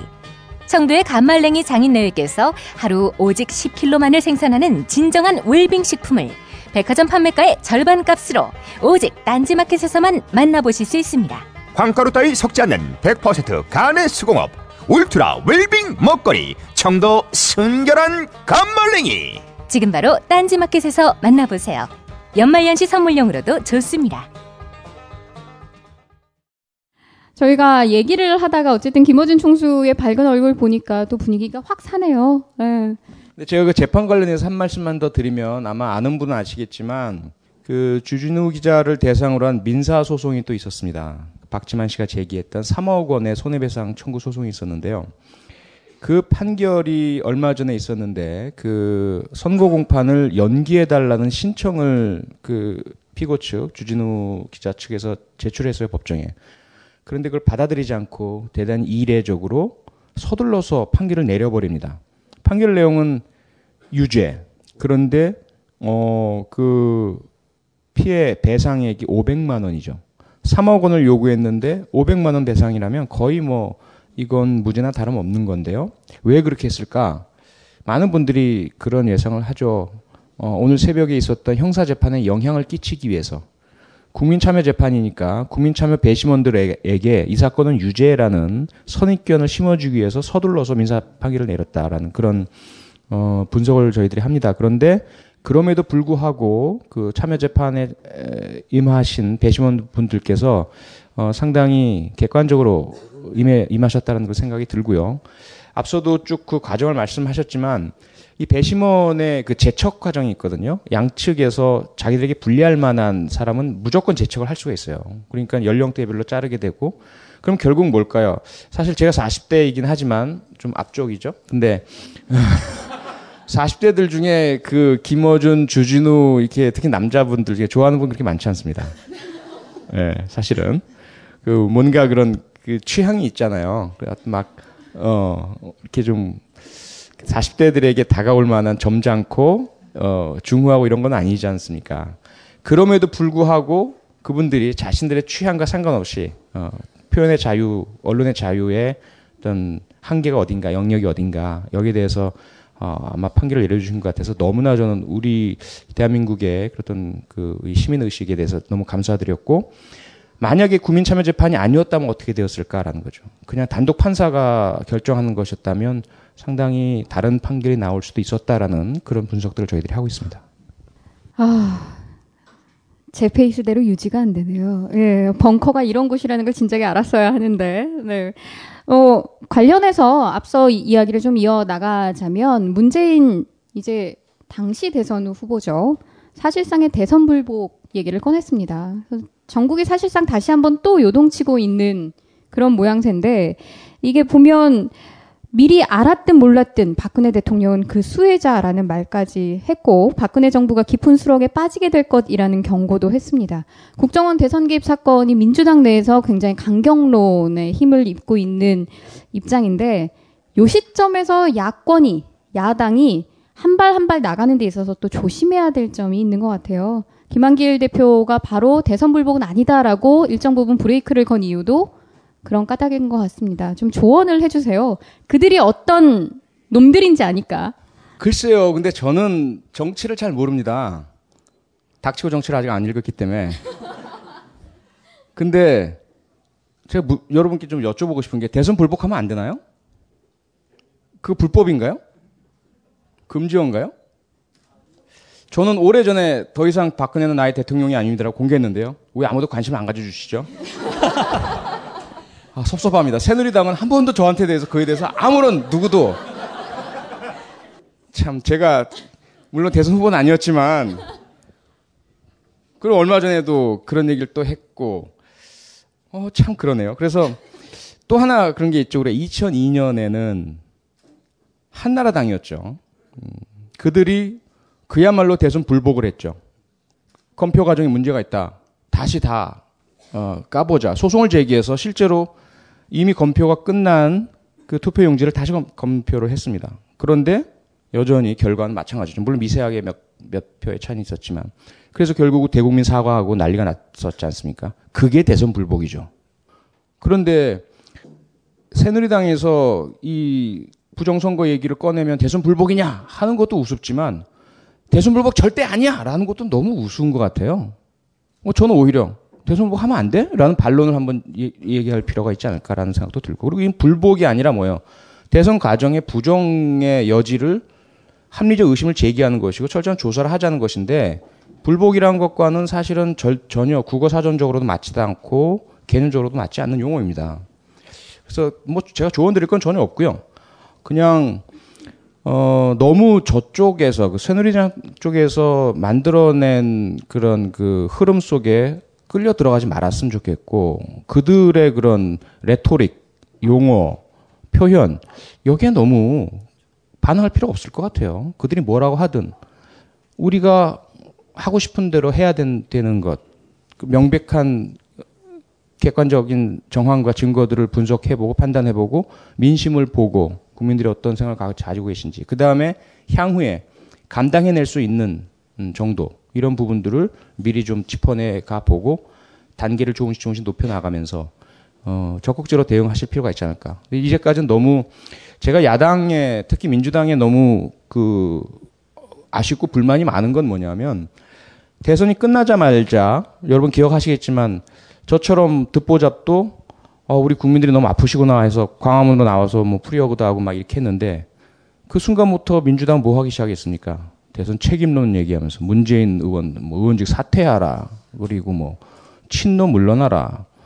서로 간에 대선 이제는 그 민주당 대, 당권 대권 누가 할 거냐 뭐 이러고 저는 정말 너무 황당하기도 했- 했고 어이도 없었고 그 이후에 이 국정원 사건 특별조사위원회의 어, 조사위원들 진선미 뭐 김현 정청래 이런 분들이 열심히 일해준 덕에 어, 사실은 그 고마움도 느끼고 국민들도 사실은 같이 희망을 가지고 이끌어왔지만 이분들이 없는 그냥 민주당의 그동안 행태를 본다면 사실은 새누리당보다 더 미웠습니다 사실은.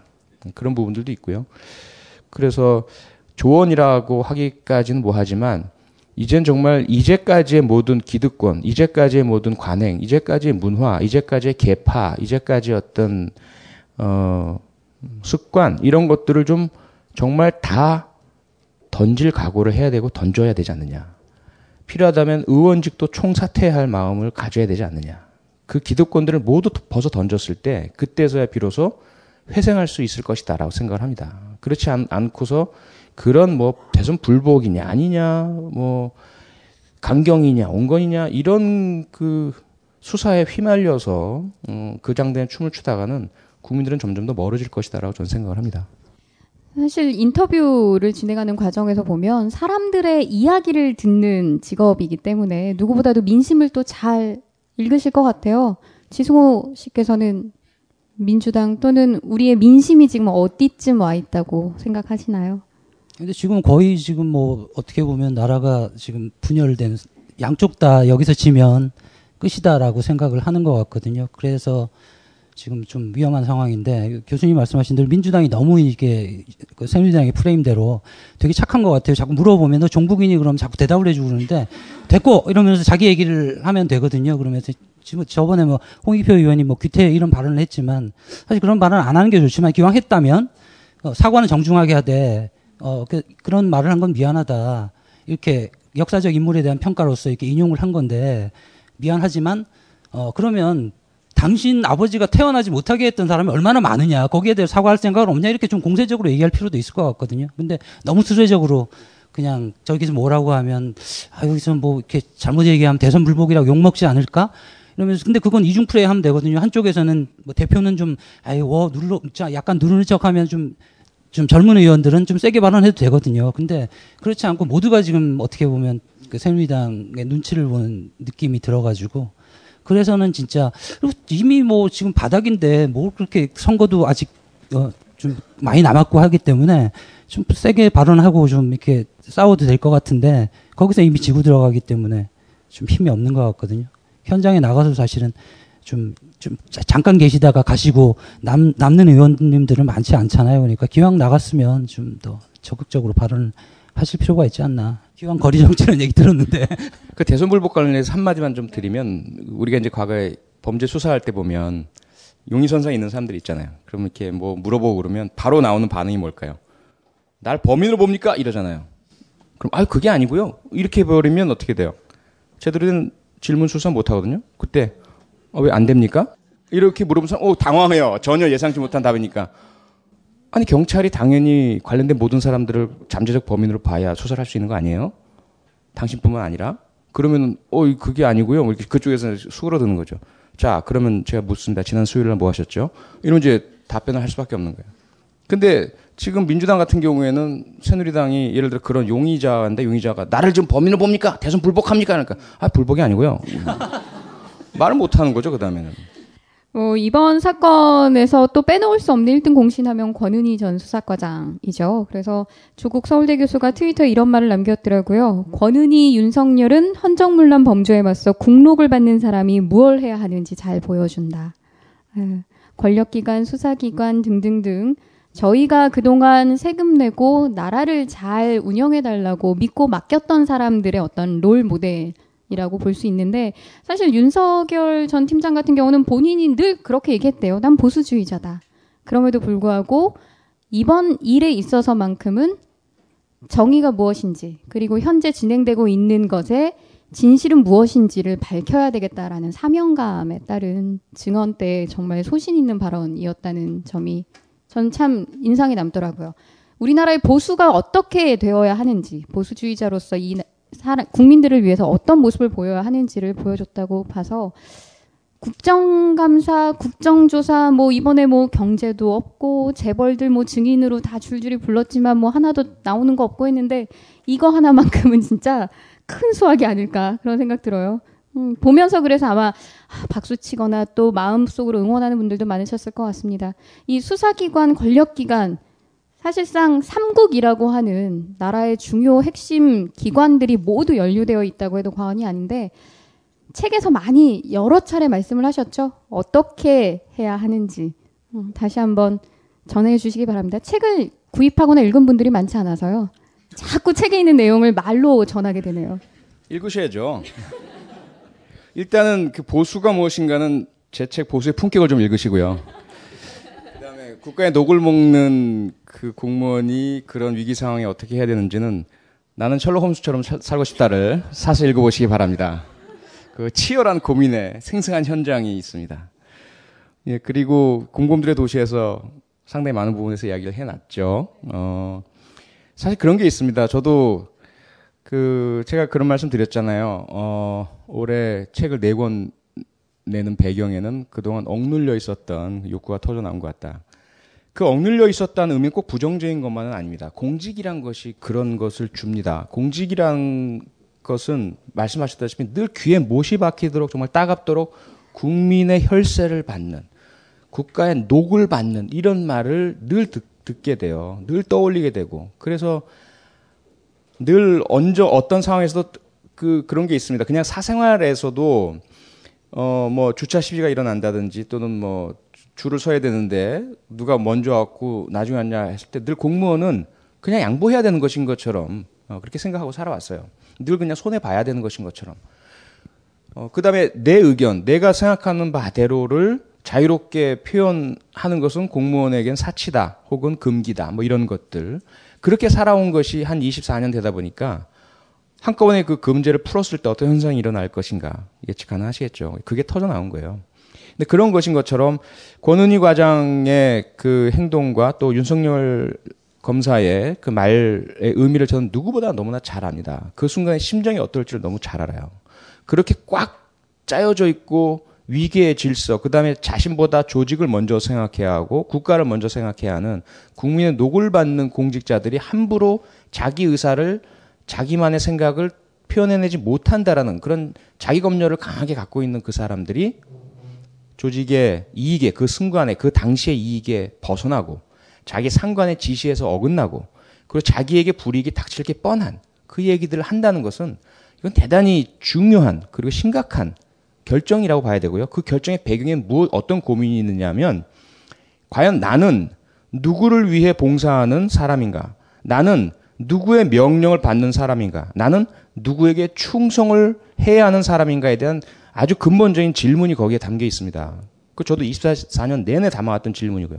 그때 그분들의 답은 나는 국민을 위해 봉사하고 국민의 지시를 받고 국민에게 충성하는 사람이다라는 결론을 내렸기 때문에 그분들이 그런 말을 할 수가 있었어요.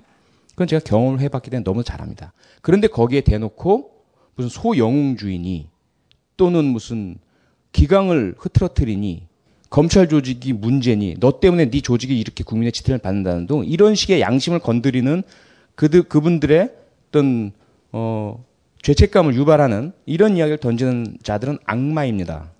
제가 이제까지 경험해봤던 상대봤던 어떤 성폭행범, 연쇄살인범보다 나쁜 인간들입니다. 그러니까 왜? 왜 나쁠까요? 자기가 하는 이야기가 옳지 않다는 걸 알고 합니다. 자기가 하는 이야기가 그 대상자의 마음을 얼마나 강하게 후벼 팔지 알고 합니다. 특히 권성동, 김진태, 김태흠, 그 다음에 김도욱 이런 검찰 출신, 검사 출신 새누리당 의원들은 그 말들의 의미를 너무나 정확하게 잘 알고 있습니다. 그러면서 상대방의 양심을 찢어놓기 위해서 일부러 그런 얘기를 합니다. 그래서 저는 그 사람들이 결코 뭐 의원이나 이런 어떤 타이틀과는 전혀 상관없이 그 의도와 행동과 말과 자신들의 인식 속에 있는 양심에 있는 것과의 차이들 때문에 대단히 나쁜 사람들이라고 저는 생각을 합니다. 박수 한 번 나와야 되는 거 아니야?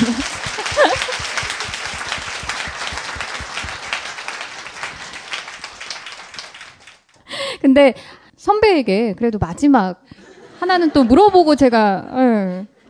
만약에 본인이 국정감사에서 질문자의 역할을 맡게 된다면 지금 국회의원으로 어? 그러면 현재 증인으로 출석한 그들에게 뭘 질문하고 싶으세요? 인터뷰어니까 근데 저는 인터뷰할 때는 질문을 많이 준비하기 때문에 하나, 하나 뭐 해야 되냐고 물어보면 하나 하나 아니고 여러 개여도 돼요. 어, 그 표창원 교수님 말씀하신 것처럼 나쁜 놈들이라고 생각하는데 어, 본인이 나쁘다고 생각하시니까 이런 식으로 하고 싶습니다. 또 또. 또뭐그 뭐 감옥 갈 각오가 돼 있습니까? 뭐 이런 이두 질문만 하면 재벌이 증인으로 나오든 최고 권력 기관의 수장이 증인으로 나오든 다 통할 것 같아요. 많이 질문 준비 안 해도. 거기 나오시는 분들이 대체로 그런 분들이 아닐까. 뭐 국정 감사에도 국정에 감사할 일은 별로 없는 것 같지만. 예, 그리고 일단 쉬는 시간에 아까 그 김호준 총수가 커피를 많이 드시라고 아까 사과 주스 말씀하셨나? 예, 사과 주스 좀 드시고. 그 저희가 이 국정원 대선 개입 사건 논란으로 이야기를 어느 정도 들었고 마무리를 하고요. 책에 사실 굉장히 많은 사건 사고에 대해서 어떻게 일어난 사건이고 수사 과정이 어떻게 됐는지 정말 경찰 출신답게 교수님답게 많은 이야기들을 두 분이 하셨어요. 그래서 이제 영화로도 만들어진 조두순 사건에 대해서 또 여러분들하고 같이 얘기를 해볼 거고 이 부분에 있어서는 아마 하실 말씀도 좀 많으실 거라고 봅니다. 관련해서 잠깐 얘기 나누고 여러분들이 직접 꾸며주실 수 있게 정말 개인적인 질문들 예를 들어 뭐 키가 몇이세요? 몸무게가 어떻게 되세요? 뭐 차기 선거에는 나가실 뭐예요? 건가요? 뭐 이런 거. 예, 그런 시간 될 수 있도록 기대해 보겠습니다. 책에서 가장 전 세게 아, 이 글귀 나에게 의미심장하게 다가온다라고 생각했던 것 중에 하나가 불편한 진실과 마주할 용기가 있습니까? 였습니다. 근데 이 불편한 진실 속에는 뭐가 들어가 있냐면요. 일명 나영이 사건이라고 불리우는 성폭행 사건, 그리고 앞에 첫 장에서부터 나오는 한국형 범죄에 대한 것들. 존속살해부터 무수한 성, 성폭행 사건뿐만 아니라 정말 잔인한 사건 사고들. 뭐 우리나라에 사건 사고가 많이 안 일어난다라고 생각하시는 분들도 있지만 사실상 드러나지 않아서 그렇지 저희가 알게 모르게 부지불식간에 느끼는 사건 사고라는 게 굉장히 참혹한 범죄 수준으로 이미 많이 일어나고 있고 관련해서 일선에서 수사하는 입장에서는 곤혹스러울 거라고 생각이 됩니다. 여러분에게 또 한번 물어볼게요. 현재 조두순 씨가 감옥에 있습니다만 2020년이면 나오게 됩니다. 재판 결과 판결에서 바로 구속이 되긴 했지만 형량이 적다라는 논란이 끊임없이 제기되고 있고 최근에 이제 개봉된 영화 소원이죠. 소원에서도 이 나영이 사건을 소재로 다룰 만큼 공소시효와 관련된 논란도 뜨겁게 저희가 다시금 생각하게 하는 계기를 만든 사건이 바로 이 조두순 사건입니다. 여러분들이 생각하시기에 조두순의 형량 적다고 생각하세요? 많다고 생각하세요? 이것도 역시 손 들어볼 필요 없이 99.99999%는 적다라고 생각하시고, 네. 또 일정 부분 뭐 합당하다 이렇게 생각하시는 분이 또 0.00001% 있으시려나요? 네. 조두순 형량 적다라고 생각하시는 분. 맨 앞자리에 앉으신 분이 일단 다 알고는 계신 거죠? 조두순 사건. 예, 아니, 평양- 모르실 리는 없을 것 예. 같아요. 예. 맨 앞자리에 앉으시면 빨리 손들어 이렇게 해서 한 표 보태시는데 교수님은 당연히 적다고 생각하시죠. 예, 그렇다고 글도 많이 썼죠. 아주 강하게 그 재판부도 비판을 엄청나게 했고요. 재판부가 제정신이냐 이런 글까지 썼는데 해당되는 판사랑 만났어요, 제가. 어느 날 저는 전혀 몰랐는데 어떤 그 식사 자리에서 어떤 사람이 저한테 다가오더니 어 갑자기 이제 그 조두순 판결에 대해서 질문을 하는 거예요. 그래서 제가 막 열을 내면서 얘기했죠. 했더니 아 제가 그 주인 판사입니다 이러더라고요. 그래서 급 당황하면서 얼마나 당황하셨어요? 얼마나 마음고생이 많았습니까? 막 그렇게 얘기를 했는데, 어, 그분은 이제 자기 스스로가 판결 이후에 엄청나게 많은 그 심적 고통을 겪은 거죠. 그 국민들의 반응을 보고 자기가 정말 나쁜 짓 한 거 아닌가라는 그런 어떤 죄책감도 시달리고 그런 그런데 그분은 항변이 당연히 있었죠. 왜냐하면 그 순간까지는 그 주치 감경이란 게 임의 조항이 아니라 강행 조항이거든요. 확인이 된 순간 판사는 적용을 할 수밖에 없는 상황이었어요. 그럼 어떻게 해야 되느냐? 그 주치 감경이란 게 뭐, 뭐죠? 만취 상태에서 범행을 한 것이 확인될 경우에는 그 심신미약으로 보고 감형을 해줘야 한다라는 형법제 10, 10 조의 내용이거든요. 그런데 사실은 그 당시 주치 상태임을 입증할 수 있는 근거는 전혀 없어요. 본인 주장밖에 없죠. 그래서 검사가 강하게 그러한 변호인의 주장을 탄핵했어야 합니다. 주치, 주치 상태가 아니었다. 물론 주치 상태이어도 어, 감경하지 않아야 된다는 주장은 그 당시에는 의미가 없죠. 법이 그렇게 돼 있었고 나중에 법이 바뀌었으니까. 그래서 그런 부분에 있어서 그 판사는 억울한 거죠. 자기로서는 법대로 원칙대로 판결을 했을 뿐인데 완전히 자기가 아동 성폭행범을 옹호하는 파렴치한 사람이 되어 있다는 그런 이게 사실은 우리의 어떻게 본다면 불편한 진실이죠.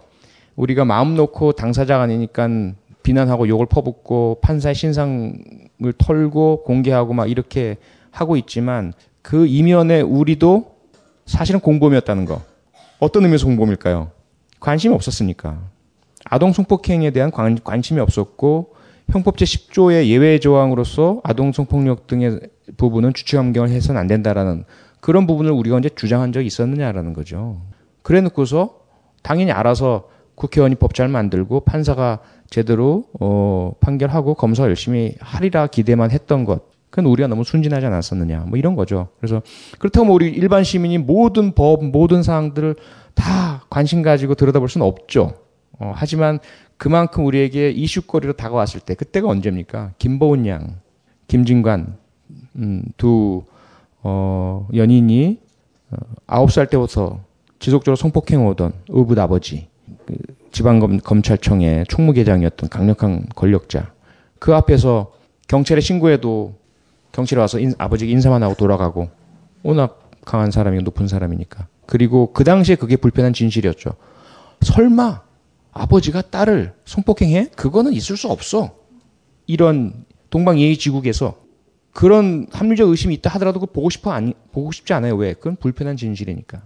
그랬던 우리 과거가 결국은 분명히 주변에 어른도 있고 많은 분들이 있음에도 불구하고 그 어린 생명이 지속적으로 성폭행에 시달리도록 방관하고 놔두고 우리는 마치 아무 일도 없었던 것처럼 그렇게 살아왔던 거죠. 그 결과가 그 조두순 사건에서 터져 나온 것인데 우리는 갑자기 저 새끼들 뭐야 판사야 저게 이러면서 이제 광분하는 거, 것이거든요. 그래서 우리가 좀 이 공범들의 도시는 그런 의미들이 있습니다. 그래서 우리가 이제 좀 더 나만 아니고 내 가족만 아니고 우리 주변 이야기, 사회 이야기에 관심 갖자 뭐 그런 거죠.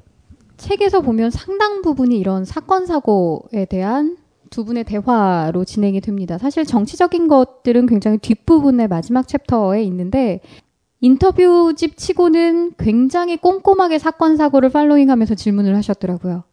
기자가 신문하는 듯이 그 사건들이 굉장히 좀 유명한 사건들이고 또 교수님이 그 사건들에 대해서 한 번씩 다 짚은 부분들이 있지 않습니까? 그래서 그 사건들의 이면을 좀 더 파헤쳐보고 그게 이제 우리 사회하고 갖는 관계 어, 이런 사건들을 통해서 우리가 뭘 배우고 사실 우리가 보면 어떤 사건이 나도 그냥 그때 화내고 끝내지 다른 사건으로 또 잊혀, 잊어버리고 또 미봉책으로 끝나고 이런 경우가 많기 때문에 그리고 범죄 피해자가 뭐 보수 진보 따로 있는 게 아니지 않습니까? 심지어 뭐 경찰들도 얼마 전에도 또 뭐 자기 애인을 경찰이 또 망치로 때리고 도망가신 사건이 있었는데 경찰이 또 범죄 가해자가 될 수도 있고요. 그러니까 그런 부분에 대해서 한번 좀 이렇게 진지하게 얘기를 해보자라고 그런 걸 듣고 싶었는데 굉장히 많은 정리가 잘 돼 계셔가지고 저도 책 나오고 굉장히 많은 걸 배우고 제 책 중에서도 다른 사람들한테 좀 알릴 수 있는 그런 책이 아닌가 이렇게 생각을 합니다. 그래도 가장 기억에 남는 사건이 있었다면 기억에 남는 사건이라기보다 오원춘 사건에 음. 대해서 좀 많은 얘기를 아직도 거기에 대해서 풀리지 않은 의혹들이 많지 않습니까? 사건이죠. 예. 음. 의혹이 있는데 아직 그 인육인 목적이었는지 그 문제도 밝혀지지 않았고 그리고 추가 범죄가 있을 가능성이 이- 있을지도 모르는데 거기에 대해서 시원하게 밝혀지지 못한 상황인데 우리 교수님도 그런 그 사건에 대해서 한번 텔레비에서 TV에서 한 30분간 그 사건만 갖고 말씀을 하셨거든요. 이 책에서도 그 챕터를 가지고 얘기를 했었고요. 근데 이제 그게 잘 해결이 안 되고 있는 부분이니까 그리고 그, 그런 정도의 어떤 상징적인 사건을 통해서도 우리가 좀 배우는 게 없다면 앞으로 계속 그런 범죄들이 발생을 해도 해결하기 어렵지 않겠나 이런 문제의식을 갖고 얘기를 했었고요. 오원춘 사건에 대해서는 조금 설명을 해주시면 좋을 것 같아요. 인육이라는 단어 자체에 또 내가 제대로 들은 게 맞나라고 의문을 가지시는 분들도 있을 것 같은데 오원춘 사건은 그 일반인들이 아시기엔 그냥 엽기적, 잔혹, 가장 뭐 극악한 뭐 이렇게들 이해하시겠지만 제가 보는 견지는 조금 다릅니다. 아, 상당히 좀 복잡성이 좀 있고요. 그 다음에 어, 많은 정치 사회적인 의미가 담긴 사건입니다. 물론 범죄 수사 기법 차원에서도 그렇고요. 지금 지승호 작가님 말씀처럼 의혹과 의문은 많이 제기됐지만 풀리지 않은 부분이 많아요. 그, 그 부분 중에서도 사실은 그 인육이란 부분에 대해서도 우리 수사와 사법 체계가 대단히 아마추어적으로 처리한 부분이 강합니다. 그러다 보니까 오히려 세간의 의혹만 더 부풀리고 피해자 가족의 마음만 더 아프게 한 측면이 있거든요.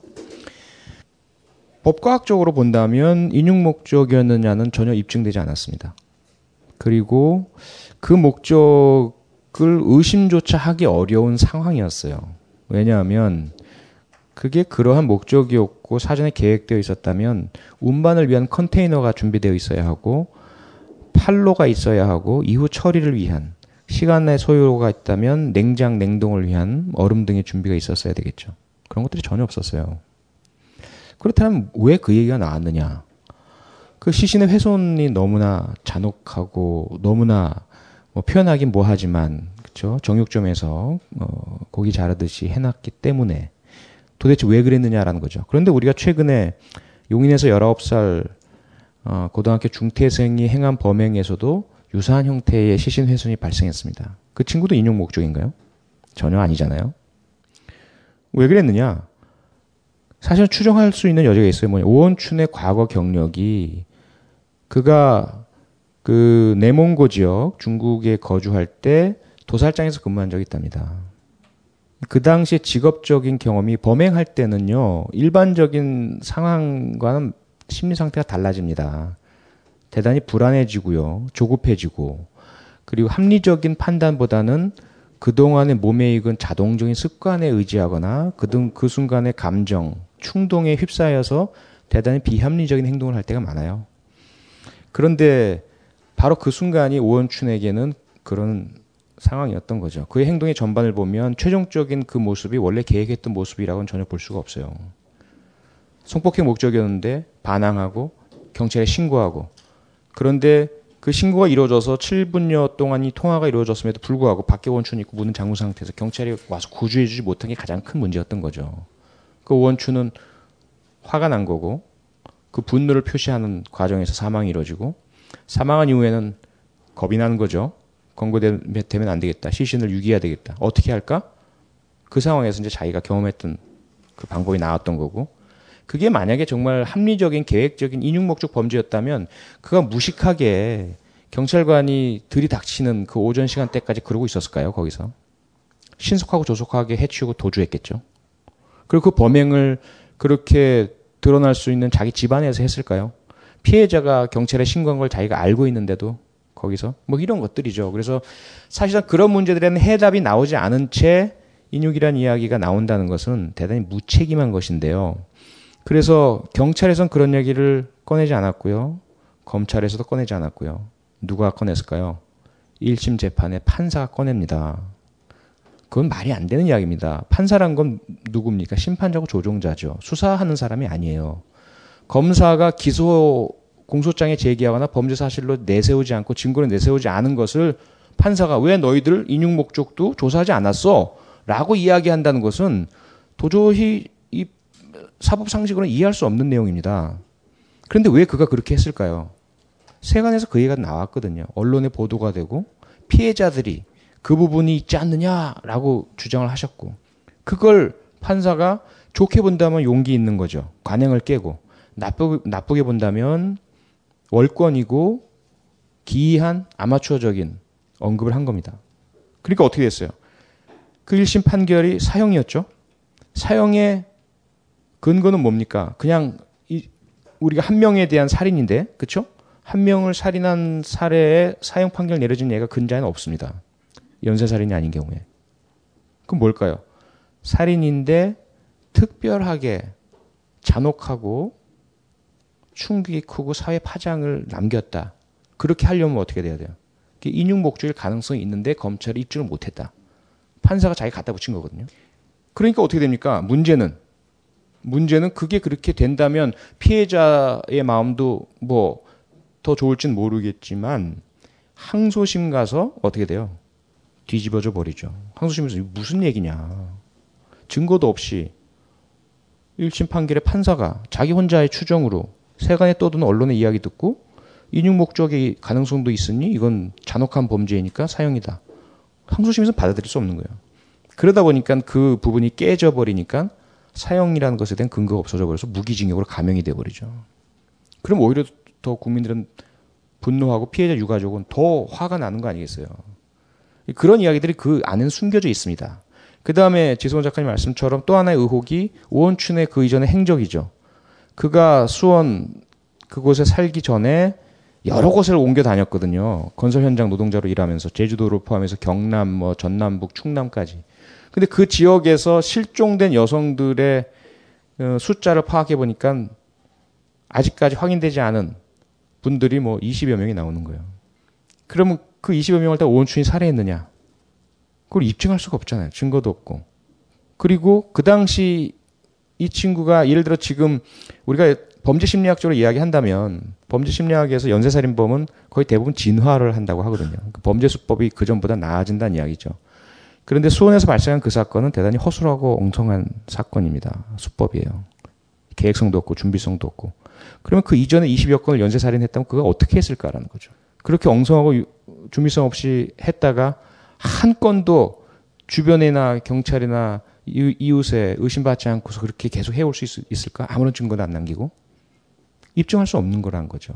그런 부분들이 숨겨져 있어요. 그래서 이게 뭐 입증하지 못한 경찰 수사의 한계에 대해서 비판을 할 수는 있겠지만 어 그게 왜 문제였느냐를 제시하지 못한다면 그건 비판이 아니라 비난에 그칠 수밖에 없겠고요.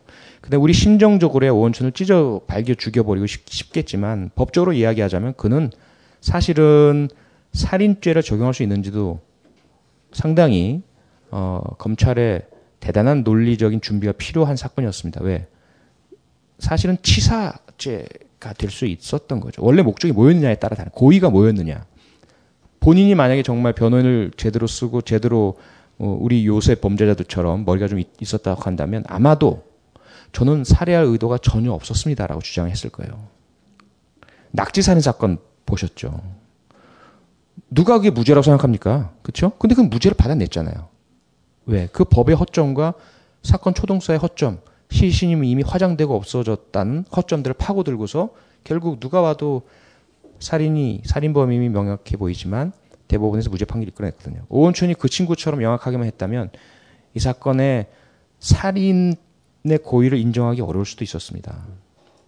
그런 여러 가지 이야기들이 이 사건 속에 들어가 있어요. 근데 그 중에서 가장 핵심은 결국 아까 말씀드린 것처럼 112 신고 대응 시스템 경찰이 정말 위기에 빠진 국민이 구조를 요청했을 때 구해줄 수 있느냐의 문제인 거죠. 그걸 구해줄 수 없다면 우리가 국민들에게 112 신고하십시오. 112만 신고하면 경찰이 5분 이내로 달려가서 구해드립니다. 이 말은 다 뻥인 거죠. 그, 그 부분이 해결되느냐 지금도. 이런 부분들이 가장 제게는 심각한 고민이고 그래서 제가 공개적으로 그 당시 경찰대 교수 신분으로서 제 블로그에 공개적으로 어 제가 수사한 것도 아니지만 그냥 제 마음이 그래서 피해자 유가족과 국민께 사죄드립니다라고 이제 사죄 글을 올린 겁니다. 경찰이 국민이 위기에 빠져서 일일이 신고를 했음에도 불구하고 결국 가서 구해드리지 못했다는 것은 어떤 변명으로도 합리화될 수 없는 잘못입니다라고 이제 공개 사죄를 제가 했던 거죠. 너무 조용한데요. 오원춘 사건과 관련해서는 공범들의 도시 173쪽에 자세히 나와 있습니다. 예.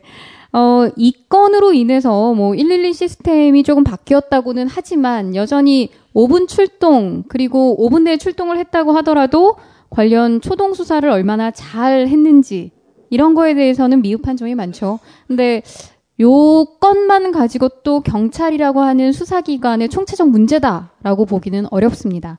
저도 이렇게 표창원 교수님 바로 옆에서 관련 사건을 쭉 길게 얘기를 듣다 보니까 범죄 심리학자, 프로파일러의 상남자의 느낌이 물씬 나는데요. 예. 뭐 이미 표창 스타일 티도 있고 온 팬클럽도 있고 예. 네, 이 건을 통해서 조현호 전 경찰청장이 옷을 벗었을 만큼 정말 경찰이라는 조직의 문제점과 치부가 적나라하게 드러난 사건이었습니다. 어, 많은 분들 좀 더 찾아보시면 이미 교수님의 블로그를 통해서도 알려진 바가 있고 그리고 뭐 방송에서 정말 30여 분 동안 예, 관련 사건에 대한 의견을 피력하셨으니까 샅샅이 알아보실 수 있을 겁니다.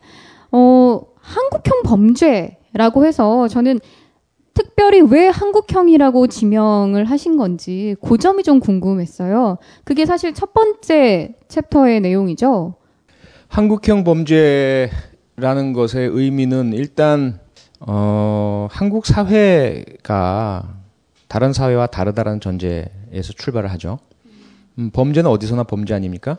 절도 없는 나라 없고 살인 없는 나라 없고 성폭행 없는 나라가 없습니다. 그런데 한국이란 사회가 가지고 있는 병리 현상으로 인해서 발생하는 범죄들이 있고요. 그 다음에 같은 범죄를 하더라도 그 방법 수법 혹은 그 사회적 파장이 다른 사회와 다른 범죄들이 있어요. 그래서 한국형 범죄다라는 말씀을 붙였는데 그 가장 대표적인 것이 가족 살인이라고 어, 놓은 거죠. 왜 그러냐면 가족의 의미가 특히 우리에게는 더 강하잖아요. 끈끈하고 우리는 가족 중심 사회였고 정 중심 사회였고 가부장제였고 유교 어, 문화권이었고 그래서 가족이 어떻게 본다면 국가보다 더 중요한 것이 우리 전통 문화였거든요. 그리고 효를 강조했잖아요. 상강오륜에도 그렇죠. 부자유친, 어, 부부유별 뭐 이런 것들로 인해서 가족 간의 관계를 가장 핵심적으로 봤던 곳인데 그런 곳에서 가족 간 살인이 일어난다라는 것은 대단히 의미가 있다라는 거죠. 또 하나는 거기서 그치는 것이 아니라 그 빈도수가 가족에 대한 의미를 그렇게 우리처럼 중시하지 않는 개인주의 국가인 어, 뭐 미국이나 유럽에 비해서 오히려 3배, 4배 이상 더 많은 가족 살인이 발생하고 있다는 현실인 거죠. 그러니 한국형 범죄라고 하지 않을 수 있습니까? 그럼 이런 현상에 대해서는 당연히 우리가 그냥 그 개별 범죄자를 어, 뭐, 천인 공노할, 폐륜, 이렇게 부르고 넘길 문제가 아니란 거죠. 왜? 라는 질문을 던져야 하고, 그 이면에 깔려 있는 우리 사회의, 어, 병리 현상에 대해서 들여다 볼 수밖에 없는 거죠. 그래서 제가 한국형 범죄라고 한 겁니다. 존속살인을 한국형 범죄라고 하나의 어떤 큰 틀에서 묶었다고 보시면 될 것 같습니다. 존속만 아니고 비속도 포함되죠. 네, 가족살인이라고 네. 존속, 존속은 비속. 위쪽으로고 비속은 아래쪽으로인데요. 제가 좀 잔인합니다. 예. 어렵네요. 예. 선배 좀 구해줘요. 어, 어떻게 구- 뭐 구체적으로 요청을 해야죠. 지금 이게 지성호 선생님의 말에 다- 상당히 의미가 있는 게 뭐냐면요. 여러분들 제노비스 사건이라고 아시죠? 1960년대 미국 뉴욕에서 제노비스라는 20대 여성이 밤에 일 마치고 귀가하다가 강도 피해를 당합니다. 그래서 한 2시간 이상을 계속 폭행을 당해요. 비명을 계속 질러대거든요. 그 사람 많은 뉴욕 한복판에서 그 주, 주택가 주거지였어요. 수 없는 사람들이 다 그 비명을 들으면서도 어느 누구도 신고도 하지 않고 와서 구해주지 않았습니다. 그 나중에 이 사건이 밝혀지면서 언론들이 난리가 난 거죠. 비겁한 이웃들 이러면서 막 그 이웃 사람들의 막 신상을 털고 막 공개하고 난리가 났었어요. 그런데 이제 그래서 그 현상에 대해서 심리학자들이 연구를 한 거죠. 어떻게 이럴 수 있나? 이게 우리 미국의 현주소인가? 그랬더니 가장 중요한 게 뭘까요? 그 수많은 이웃들이 다 인터뷰를 다 해봤는데 그들이 다 비겁하고 악마들인가요? 전혀 그렇지 않았다는 거죠. 그들은 어떤 생각을 공통적으로 가지고 있었을까요? 누군가 내가 그렇게 뭐 경찰관도 아니고 뭐 이런 분 전문가도 아니고 어, 용가, 용기 이렇게 많은 사람도 아닌데 내가 굳이 여기 나설 필요 없잖아. 나보다 더 잘하는 저 저게 뭐 어떤 상황인지를 더 잘하는 내가 오해할 수도 있으니까 누군가가 했을 거야 당연히 이 생각들을 서로 가지고 있었다는 거죠. 이것을 우리가 방관자 효과, 뭐 책임의 분산 효과 이렇게 부릅니다.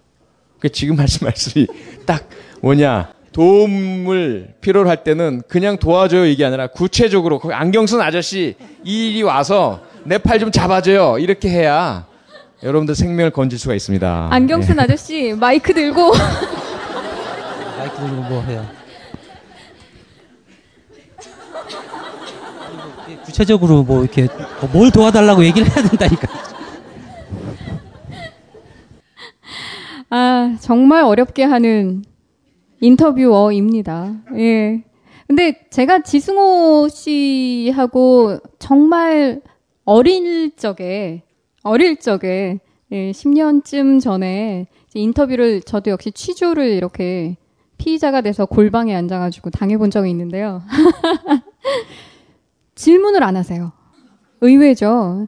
책에 보면 참 긴 질문들 속에 깊이 있는 답변이 나옵니다. 근데 재밌는 것 중에 하나는 자료 조사용 A4지는 굉장히 많이 들고 나오세요. 근데 질문을 안 하세요. 그러니까 저 같은 경우는 앞에 보이시죠? 뭐 퀘스천 마크 해놓고 질문이 뭔지 내가 준비한 건 이만큼이고 내가 알고 있는 건 이거고 해서 이렇게 뭐 쏟아내거든요. 그러질 않고 들어주세요. 근데 저랑 할 때랑 대단. 아, 그랬나요? 그래서 오히려 요즘 저는 유행하는 힐링이 또는 들어주기. 어, 사람들의 마음을 어느 정도 짐작하는 게 아니라 듣고 난 다음에 아, 이 사람의 생각은 이렇구나라고 존중해 주는 거. 그런 인터뷰어의 자세가 있었기 때문에 오늘날과 같은 지승호가 있다고 보거든요. 아, 이렇게 또 살짝 반말하니까 또 괜찮네요. 예. 아니, 근데 어떤 과정이었길래 저랑은 그렇게 달랐나요? 아니 저한테는 무척 질문도 아우. 많이 하시고 질문뿐만 아니라 본인이 흥분해가지고 막 흥분 잘 안 하는데. 뭐 아, 어, 그- 아니요. 의외네. 아까, 아까 말씀하셨듯이 그 연쇄 살인범들이 범죄 수법이 발달한다고 저도 이제 오래 하다 보니까 연쇄 인터뷰어라 범죄 수법이 좀 예. 네, 진짜 저는 놀란 게 뭐냐면 저도 뭐 그 인터뷰를 수도 없이 많이 당해봤잖아요. 특히 이제 기자분들. 그런데 정말 뭐 누구랑 말씀은 못 드리고 이름도 기억 안 나지만 기자분들 중에 정말 인터뷰 못하는 분들 많아요. 제가 드릴 수 있는 게 대단히 많은데 제대로는 질문을 안 하시는 거예요. 그리고 그냥 저한테 뭐 좀 얘기 좀 해주세요 이런 식으로 그냥 열어놓고 그런데 이제 지승호 작가님은 엄청나게 많은 준비를 해오시더라고요. 정말 자료 조사 많이 하세요. 예 음. 마치 처음 딱 대면에서 이야기 나눌 때 그냥 들고 온 자료의 두께만이 아니라 하시는 이야기들이 제가 마치 발가벗고 있는 것 같은 느낌. 그러니까 제가 썼던 글들 블로그나 뭐 트위터나 또는 뭐 SNS 상에 그 다음에 방송에서 했- 했던 이야기들 쓴 논문 책 이런 걸 다 파악을 하고 서로 상호 비교까지 해가지고 제가 사찰당하는 느낌이었다니까요. 예, 그래서 참, 야, 이게 대한민국 최고의 전문 인터뷰어라는 명칭이, 어, 그냥 허명이 아니구나. 그런 것들 정말 절실히 제가 느꼈습니다. 선배한테 표창원은 몇 번째 남자예요? 그렇게 스토킹할 정도면. 아니 지금 뭐 예. 지금 만약 여자라면 뭐 사귀고 싶은 남자일 수 있는데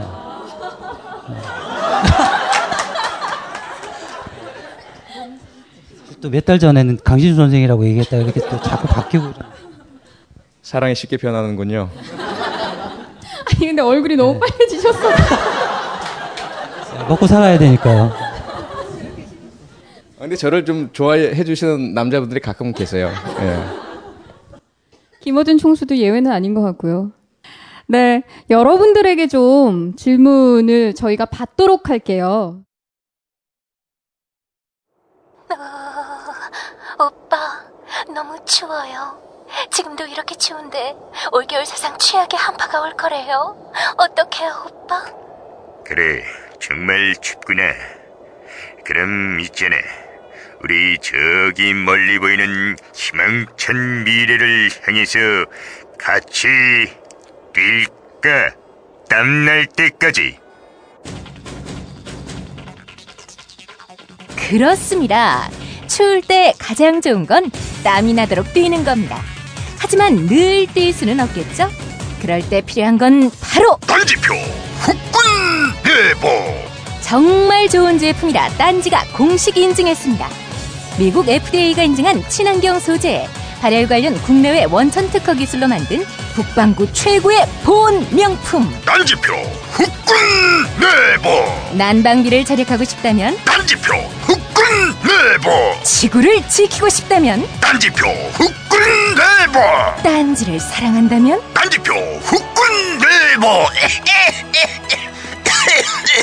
지금 바로 단, 딴지마켓에서 확인하세요 딴지마켓은 엄선된 명품만을 판매합니다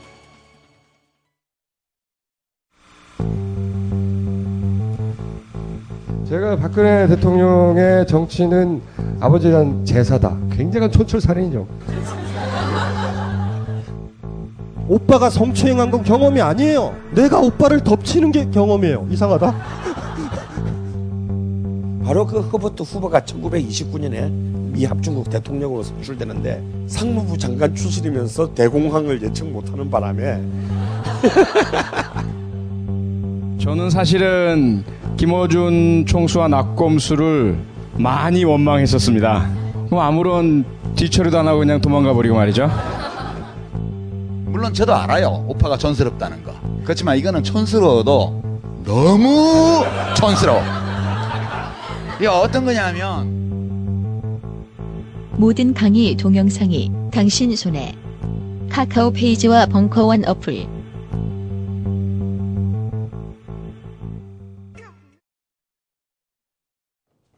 네, 반갑습니다.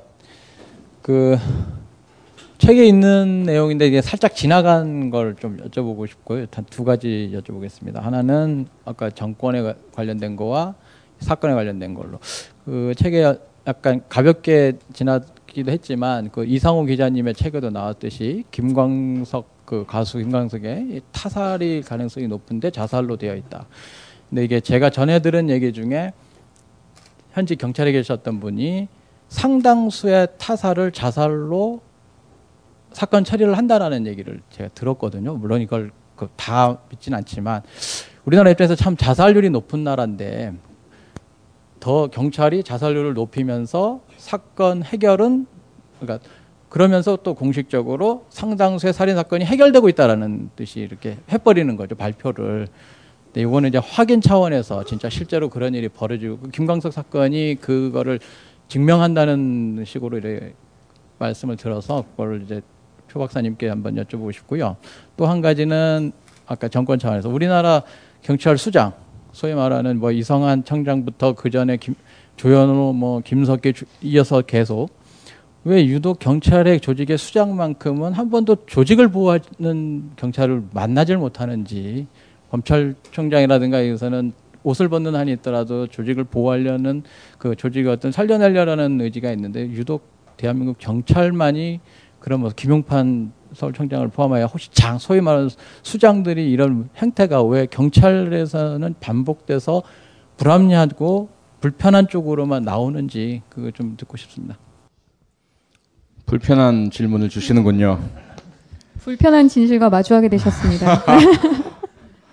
일단 우리가 이제 죽음이라는 것 가장 숭고하죠. 가장 엄중하고 제가 이제 또 책 선전을 하자면 제가 쓴 책 한국의 CSI라는 책에 이제 그 부분을 많이 자세하게 써놨습니다. 국가가 뭐냐라는 거예요. 국가가 뭐냐? 국민은 어떤 존재냐? 국민에게 국가는 세금 내라고 하잖아요. 군대 가라고 하잖아요. 노동의 의무가 있다고 하죠. 교육받아야 될 의무가 있다고 하죠. 그 대가가 뭐냐라는 그 대가가 뭐냐? 가장 중요한 게 안전 아니겠습니까? 안전. 어, 그 안전에는 물론 전쟁으로부터의 안전도 있고 재해로부터의 안전도 있지만 범죄로부터의 안전. 어쨌건 생명을 보존해 주는 게 가장 중요한 거 아니겠어요? 뭐 혼자 자기가 스스로가 자살하는 건 어쩔 수 없겠고 병 걸려 사망하는 건 어쩔 수 없겠지만 그러면 일단 살인 사건이라는 건 가장 위중한 부분이고 수의 문제가 분명히 아니지 않습니까? 5천 명이 사망하는 건 막아야 되고 한 명이 사망하는 건 그냥 놔둬도 됩니까? 그 5천 명도 결국 한 명 한 명 한 명 한 명 한 명 한 명 한 명 한 명 한 명 한 명들이 5천 명 아니겠어요? 결국 그렇게 본다면 지금도 어디에선가 한 사람이 불의하게 비열한 살인자의 공격에 의해서 죽어나가, 나가고 있다면 그건 분명히 막아야 됩니다. 어떻게 막을까? 그건 지금 일어나는 살인 사건이 얼마나 되며 어디에서 어떤 상황에서 왜 발생하는지를 알아야만 막을 수 있는 대책이 나오겠죠. 근데 지금 주신 질문이 사망한 사람들 중에 살인일 가능성이 있는데 그것이 자살이나 사고사 등으로 만약에 조작된다면 우리는 살인을 막겠다는 의지부터가 완전히 박약하고 포기된 상태라고 봐야 됩니다. 국가가. 그렇지 않습니까? 상황도 현상도 제대로 밝히지 않으면서 어떻게 막겠다는 이야기예요. 그건 국가로서 의무를 기존 처음부터 하지 않, 않고 있다는 이야기입니다. 당신들이 알아서 살아. 국가는 상관이 없어. 또 하나는 막 막는 것도 가장 중요하지만 이미 발생했다면 이건 무슨 일이 있더라도 진실을 밝혀내야 합니다. 누가 행했는지를. 그래야 억울하게 죽은 그 원혼 피해자에게 그가 이제까지 살아오면서 국가를 위해서 낸 세금, 꼭 세금만이 아니라 하더라도 국가 일원으로서의 그 존재가 분명히 그 의미를 찾는 게 되겠죠. 그런데 그래서요, 요게 제가 이제 영국에서 5년 공부하면서 살았고, 미국에서 1년 교수로 있으면서 살았고, 여러 다른 나라들 가봤지만, 가장 우리나라와 차이를 보자면 그겁니다. 생명을 어떻게 생각하느냐. 그래서 영국이라는 나라에서 제가 여러 번 소개를 해드렸지만, 살인 사건의 용의자 중에 한 사람이 된 적이 있었어요. 어, 제가 하숙하던 집 근방에서 여고생이 강둑변에서 어, 성폭행 피살된 사건이 있었거든요. 그런데 그 사건이 발생하고 얼마 안 있다 저는 논문을 제출하고 귀국을 했어요. 근데 어느 날 집으로 전화가 왔어요. 그러니까 영어로 국제 전화가. 그 사건 담당 순경입니다. 형사. 그러니까 제가 맞느냐 맞다. 언제 언제 영국 엑시터에 살았냐 살았다. 이런 사건 있는 거 아느냐 알아, 알고 있다. 그랬더니 그럼 미안하지만 자기들이 한국을 오겠대요. 올 테니까 어, 이 구강 상피세포 입안에 있는 DNA를 추출할 수 있는 상피세포를 어, 떼어가고 싶은데 동의해 주겠느냐. 그래서 저는 첫 번째로는 기분이 나빴죠. 아까 말씀드린 것처럼 니들 내, 나를 범인으로 보는 거야? 두 번째로는 슬펐습니다. 왜? 아, 우리는 언제 이렇게 될까? 우리의 현실을 보면서. 세 번째로는 감탄을 했죠. 그래, 니들이 짱 먹어라. 대단하다. 뭐, 여기까지만 말씀드리고, 그, 그, 그 질문에 대한 직답을 드리자면, 제가 과거 형사 시절에 그런 죽음을 일단 어, 원인이 완전히 확인되지 않는 죽음을 변사라고 합니다. 변사. 변사 사건에 대해서 일단 죽음의 원인을 밝히는 수사를 반드시 해야 합니다. 그걸 변사 사건 수사라고 합니다. 그 변사 사건의 수사를 통해서 경찰이 타살의 혐의가 있느냐, 자살의 가능성이 높으냐, 사고사인 것을 보느냐라는 판단을 내리고 그 판단의 근거로 꼭 의사의 의견을 첨부하도록 돼 있어요. 그런데 문제는 우리 대한민국의 공의라고 경찰에 지정하는 마을에 있는 의사가 있는데 그분들 중에서 제대로 된 해부학, 병리학, 법의학적인 수련을 받은 분은 거의 없습니다. 0.0000001%도 안 됩니다. 어떤 때는 치과 의사분, 산부인과, 피부과 이런 분까지 지정돼서 시신이 발견되는데 그분들 모시는 거예요. 그러면 정말 죄송한 말씀이지만 일부에서는 우리 형사나 출동한 경찰관이 있을 때 옆에서 의사가 뭐라고 써줄까? 음, 뭐 극히 일부이긴 하지만 아주 극히 일부이긴 하지만 원하는 대로 써주겠다 뭐 이런 거죠. 그런 이야기죠. 근데 그게 그러면 어떻게 되느냐? 변사 사건 발생 보고서, 그 다음에 수사 보고서라는 걸 써서 검찰에 올려요. 그 다음에 그 보고서에는 어, 이러이러 이러한 어, 의사의 소견 및 주변 정황, 뭐 극자 진술, 뭐 이런 것들을 통해서 판단해 볼 때 어, 자살로 판단됨으로 어, 종결 처리하고자 합니다. 이렇게 이제 올려요. 그럼 그 검찰청에서 그 도장 꽝 찍어서 내려면 그대로 처리가 되는 거예요. 거기에서 만약에 이 피해자가 가족이 있는데 가족이 뭐 죽음에 대해서 의문을 갖고 있다. 그러면 가만히 안 있겠죠. 아닙니다. 의심됩니다. 부검해 주십시오. 수사해 주십시오. 이러면 그냥 못 넘겨요. 경찰은. 그런데 만약 이분이 노숙 가족인이고 혹은 가족이 별로 이분의 죽음에 대해서 차라리 뭐 잘 죽었다라는 생각을 가지고 있다든지 뭐 이런 요소가 있을 때 예를 들어 아니면 오히려 더 적극적으로 아유 빨리 그냥 장례나 치르게 어, 우리 그 시신 두 번 죽이지 말고 주세요 이렇게 해버리면 경찰로서는 굳이 소설 의지를 안 갖고 있는 거죠. 그렇게 되면 그게 모양과 양태에 따라서 목이 뭐 줄에 매여 있으면 자살이라는 게더 어, 설득력 있고 만약에 도로에서 넘어져 있으면 사고사로 하는 게 설득력 있고 이렇게 해서 처리가 되는 경우들이 있습니다. 아, 있었고 근데 그게 얼마나 많은지는 절대로 저는 모르죠. 그래서 그게 저는 참 안타깝습니다. 안타깝고 국가가 제대로 지금 운영되고 있는가에 대한 근본적 회의를 오랫동안 가져왔고요. 그걸 바꾸려면 여러 가지가 바뀌어야 되죠. 뭐 그 너무 이야기가 기니까요. 어쨌건 우리 경찰이 왜 그러느냐? 어, 일단 미국이나 영국 경찰과 우리 경찰의 가장 큰 차이를 이야기하자면 미국이나 영국 경찰은 사건에 굶주려 있습니다. 어디 사건 없나? 어디 누가 안 죽나? 어디 누가 성폭행 안 하나? 아, 근질거리는데? 한 건 내가 빨리 수사하고 싶은데? 해서는 안 될 얘기지만. 그런 상태라고 한다면 우리는, 아, 이런 사건 좀 안 생겼으면 좋겠어. 어, 좀 조용하게 좀 넘어가면 안 될까? 누군가 사망하더라도, 아이고, 우리 그냥 신고하지 말고 그냥 병원에서 어떻게 처리됐으면 좋겠어? 왜 그럴까요? 우리 경찰관들은 너무 좀 필요합니다. 스트레스에 짓눌려 있고요. 층층시야 계급 사회에서 상관들에게 보고하고 설명하고 사건이 발생하면 예를 들어 이걸 검거하는 건 좋아요. 실적이 올라가니까. 발생 없이 검거만 있으면 조, 좋을 것 같아요. 그래서 과거에 제가 근무할 때는 어떤 현상까지 있었냐면 검거율 120%가 나온 적이 있어요. 왜? 잡았는데 고구마 줄기처럼 나오는 거죠. 도둑놈 한 놈 잡았는데 야 불어. 너 또 어디서 했어? 너 어차피 걸렸잖아. 또 물어봐. 또 물어봐. 한 사람에게서 20건에 절도가 발, 잡히면 어떻게 돼요? 신고 안 된 것들도 있어요. 그 중에는. 그러면 신고 건수보다 검거 건수가 더 많은 거예요. 그러니까 그런 어떤 압박. 그런데 만약에 살인 사건이 발생했는데 해결 못 한다. 이건 엄청난 스트레스입니다. 언론에서는 경찰 뭐 하나, 초동수사 미진, 역시 한국 경찰은 안 돼. 뭐 이렇게 그냥 계속 나오지. 그게 또 위에서 압박으로 내려오지.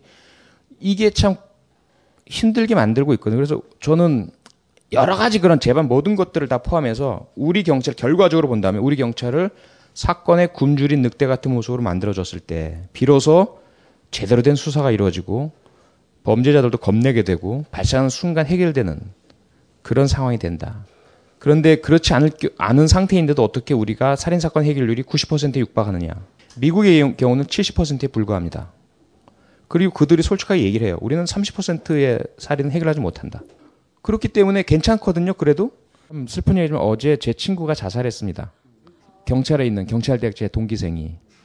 너무 성실하고 착한 친구였는데 유서를 썼는데 승진 스트레스. 거기 뭐 몇 가지가 덧붙여 있지만. 그렇게 만들고 있어요 경찰 조직이. 경정이거든요. 내몰리고 총경 승진 못하면 40대 후반에 아 아까 제가 40대 초반이라고 말씀드렸는데. 40대 후반에 밖에 나가야 돼요 뭐 배운 것도 없고 경험도 없고 돈도 많지 않은데 어떻게 먹고 살까요? 뭐 이런 것들이죠. 그래서 승진이 완전히 그냥 생존에 어떻게 보면 유일한 남은 길인데 이게 막혀가는 것 같고 경쟁자들이 뭐 악의성 모함을 한다는 이야기가 들리고 그 감찰해서 전화가 몇 번 걸려오고 이러니까 야 이번에 내가 안 되는구나 아, 미치겠다 왜 이렇게 불공정해 이러면서 이제 목숨을 끊은 것이거든요. 그 과정을 통해서 그렇게 그러면 어떨까요? 그런 심각한 상황에서 총경이 되려면 윗사람에게 잘 보여야 됩니다. 그리고 유력자, 권력자, 정치인들의 소위 말하는 백이 있어야 돼요. 그렇게 거쳐온 사람이 경찰청장이 됐는데 그들이 소신 있고 용기 있게 할 수 있을까요? 여기까지입니다. 네, 저는 저도 이제 표창원 교수님께 질문을 좀 드리도록 하겠습니다. 경찰의 힘만으로는 이제 검경 수사권 논쟁에 대한 거는 도저히 어떻게 헤쳐나갈 수 없는 방법인가에 대해서도 한번 생각을 해봤거든요. 왜냐하면 아까 말씀해 주신 것처럼 그분들 이제 윗선에서 계속 이렇게 그런 식으로 나오고 있기 때문에 밑에 이제 검찰을 한번 까보고 싶으신 일선 이제 형사분들 되게 많으실 거라고 저는 생각을 하거든요. 총경 밑에, 밑에 분들 중에. 그럼 이제 그분들께서는 어떻게 방법은 아예 없는 건지에 대해서 한번 묻고 싶습니다. 어, 글쎄요. 이게 질문이 좀 복합적인데 일단 수사권이라는 용어도 사실은 저는 조금 그래요. 이제 수사 업무라고 하는 게 더 좋지, 않, 좋지 않느냐.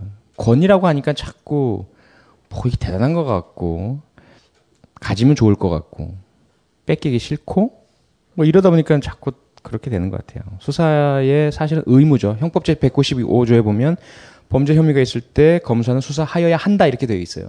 그건 수사 의무입니다. 그래서 윤석열 팀장도 사실은 그 의무를 따른 것일 뿐이에요. 그런데 그걸 막으니까 그 막은 조영권이라는 사람이 사실은 잘못된 거죠. 음, 직권남용이고 그게 범죄라고 저는 생각을 하고 있고요.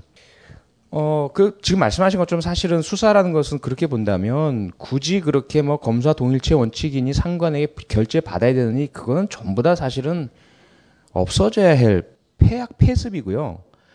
순경이 신고를 받건 순찰 중에 어떤 이상한 점을 발견해서 단서를 찾고 가다 가다 보니까 대통령이 살인 용의 혐의가 있더라고 했을 때도 판사에게 영장을 발부받아서 대통령 손에 수갑을 채울 수 있는 것이 수사여야 한다라고 저는 생각합니다. 그것이 가장 기본이고 제가 영국에 있을 때도 근대 경찰 제도가 영국에서 생겼잖아요. 1829년에. 영국의 경찰법이 어떻게 돼 있냐면 그 영국의 형사소송법이 Police and Criminal Evidence Act예요. 형사소송법 자체가 경찰과 범죄 증거법이에요. 거기 어떻게 돼 있냐면 어 수사 나왔던 경찰권은 순경의 권한이다 이렇게 돼 있어요. 모든 경찰과 관련된 권리, 권한, 파워는 순경의 파워예요. 그럼 계급은 뭐하러 있느냐? 전부 다 순경이에요. 순경인데 순경 중에 업무가 기능적으로 분화가 되어 있다라고 볼 뿐이에요. 그래서 지방경찰청장을 뭐라고 부르냐면 순경을 영국에서 컨스타블이라고 합니다. 근데 지방경찰청장을 chief constable 이렇게 불러요. 그래서 지방경찰청장은 어떤 마음을 갖고 있냐? 나는 순경이다라는 마음을 갖고 있어요. 순경 중에 높은 순경이다 이렇게 생각 갖고 있는 거죠. 그래서 영국에서는 순경이 아까 제가 말씀드렸잖아요. 형사 순경이 저한테 연락을 해온 거거든요. 그가 범죄 수사를 함에 있어서 상관이 그 범죄 수사의 과정에 지시하고 개입하고 간섭 못 합니다. IO라고 해서 Investigating Officer로 지정이 되면 그 사람의 모든 개인의 권한이에요. 그 위에 Senior Investigating Officer, SIO라는 게 붙어서 이 사람이 보조 도와주고 지휘해주고 조언을 해줄 수는 있어요. 그래서 진정한 수사는 그렇게 해야 되는 거죠. 수사권 독립, 독립이란 말도 사실은 옳지 않은 것 같고요. 그냥 원래 원, 자연스럽고 원, 원래의 모습으로 돌아가자고 한다면 이 모든 번잡성 다 집어치우고 관료재정 모순 다 집어치우고 그런 건 그냥 행정 운영상의 그 모습으로 남겨두고 수사란 것은 그 계급이 순경이건 경장이건 경사건 경이건 경감이건 수사한다 그러면 모두 똑같이 자기 사건 담당 맡고 자기가 맡은 사건의 혐의점 증거 단서 진술을 쫓아서 그 사람이 끝까지 해나가는 거예요. 거기에 걸림돌이 어느 것도 있어서는 안 됩니다. 그렇게 가기 위해서 너무 길이 멀죠. 우리는 너무 층층시야 이걸 얼거놓고 설거놓고 절대로 순경이 마음대로 못하게 해놓은 거죠. 왜? 그렇게 마음대로 전국에 있는 10만 이상의 순경이나 경, 이 경사 뭐 이런 분들이 마음대로 순경 이, 이 형 수사하게 나, 만들어 놓으면 어떻게 될까요? 지금 새누리당 의원들 대부분 잡혀 들어가야 될걸요?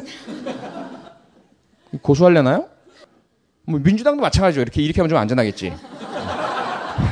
네.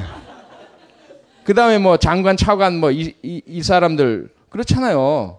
뭐 온갖 무슨 뭐 정말 탈세며 무슨 뭐 이런 것들 다한 사람들인데. 예 그래서 좀 형량은 낮아지죠. 허위 사실보다는. 그래서 어쨌건 그런 겁니다. 그래서 누가 뭐 라저 레빗을 두려워하는가 이런 그 영화도 있었고 누가 버지니아 울프를 두려워하나 이런 소설도 있었지만 누가 도대체 수사의 어 독립 내지는 수사의 그 자율성을 두려워하는가 이 질문을 우리는 던져볼 필요가 있다고 생각합니다. 예. 지승호 씨가 마이크 전원을 껐어요. 아니, 그러니까, 예, 지승호 씨에게, 네, 알겠습니다. 지승호 선생님께서 인터뷰하셨던 많은 남자분들 중에서 가장 사랑하는 남자분이 누구인지 궁금하고요. 가장 말을 안 듣고 준비하지 않았던 분이 누군지 궁금합니다. 돌직구네요.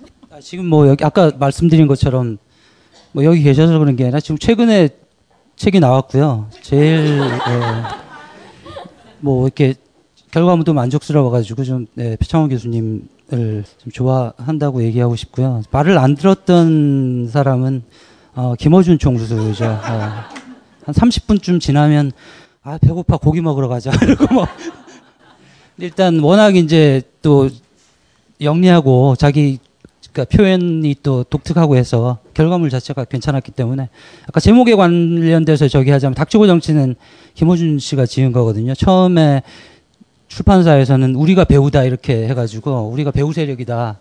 그때 김호준이 그걸 듣고 나더니 아 이게 뭐야 닥치고 정치로 해. 그래갖고 처음에는 이 닥치고 정치가 뭐야 이러다가 한 5분 고민해 보니까 괜찮더라고 그래가지고 바로 결정이 됐는데 예 어쨌든 그게 또 많이 팔려갖고 제가 좀 당분간 생활비를 써, 잘 썼고요.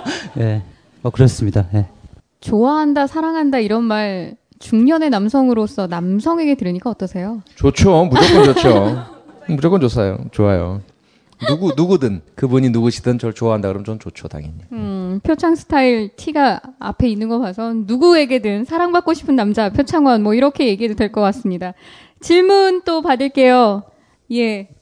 네, 오늘 두 가지 주제를 좀 메인으로 다뤘는데 국정원 쪽 문제는 지금 그 그 좀 약간 저 같은 경우는 좀 논외고요. 왜냐하면 저는 그 수원 오원, 오원춘 살인 사건이 일어났던 곳에 반경 1km 정도 내에 살고 있는 사람인데요. 그러다 보니까 실제로 우리 주위에 누구든지 그런 피해자가 될 수 있는 부분인데 실생활이랑 그 체감되는 부분이 많을 수 있는데요. 사실 누난의 병원에 이제 그 여자분이 실려왔었다는 뭐 그런 뭐 소문도 이제 이렇게 돌고 해서 굉장히 그쪽 집 그 근처에 집값도 많이 떨어지고 그랬거든요. 근데 그 제가 아까 173쪽에 그 얘기가 있다 그래서 지금 잠깐 그 빠르게 읽어, 읽어봤는데 우선은 그런 문제가 가장 저희로서는 어, 체감하는 부분의 문제고 교수님께서도 그런 부분에 대해서 가장 지금 국내에서 가장 이제 정통하신 분이라고 알려져 있는데 제가 궁금한 거는 뭐 CCTV를 강화한다던가 아니면 뭐 위치 추적이나 이런 것들을 뭐 강화한다던가 이러면 또 사생활 보호가 또 어떤 이런 부분에 문제가 생길 수도 있고 책을 대강 읽어보니까 경찰관들의 처우 처우를 개선한다든가 아니면 베테랑 경찰들을 뭐 이제 전화를 받는 쪽에 뭐 활용한다든가 아니면 어 경찰의 내부 개혁이 개혁을 통해서 이런 것들을 해결한다든가 이런 부분에 그 다양한 그 해결안이 제시가 돼 있었는데 우선 그냥 간단하게 생각했을 때 가장 문제를 쉽게 풀 수 있는 방법은 가장 그런 제도가 잘 돼 있는 나라를 벤치마킹 하는 거라고 생각하거든요.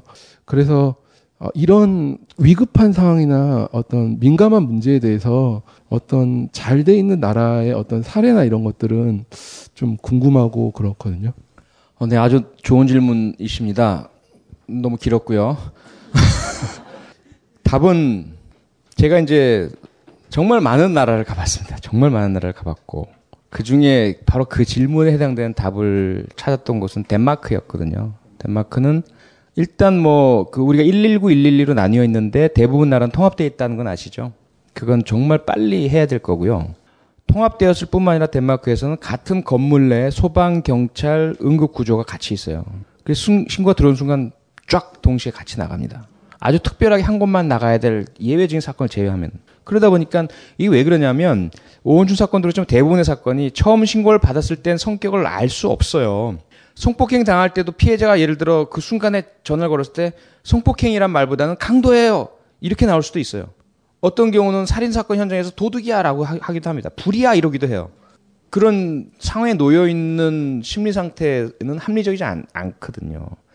그런데 우리가 그 당시에 그 가장 논, 논란이 됐던 게 그렇잖아요. 그 신고를 받은 분이 자꾸 육하 원칙에 따라서 묻잖아요.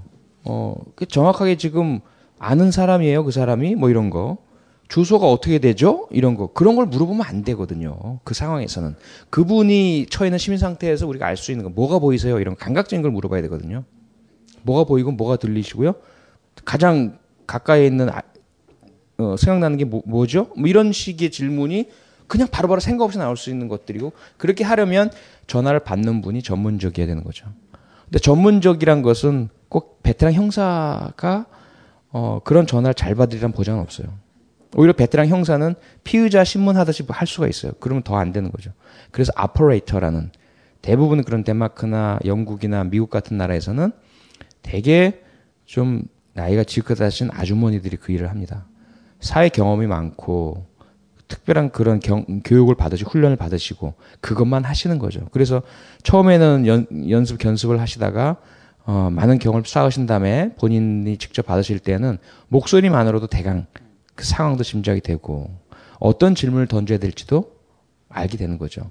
그런 분들이 전화를 받으시고 바로 어, 해당되는 버튼 하나만 누르면 소방이 가야 될지 경찰에 가야 될지 응급구조가 될지 아니면 확실치 않은 게 셋이 다 가야 될지 이렇게 되, 는 것이 가장 모범적인 어, 시스템인 것 같고 우리가 좀 그렇게 됐으면 좋겠어요.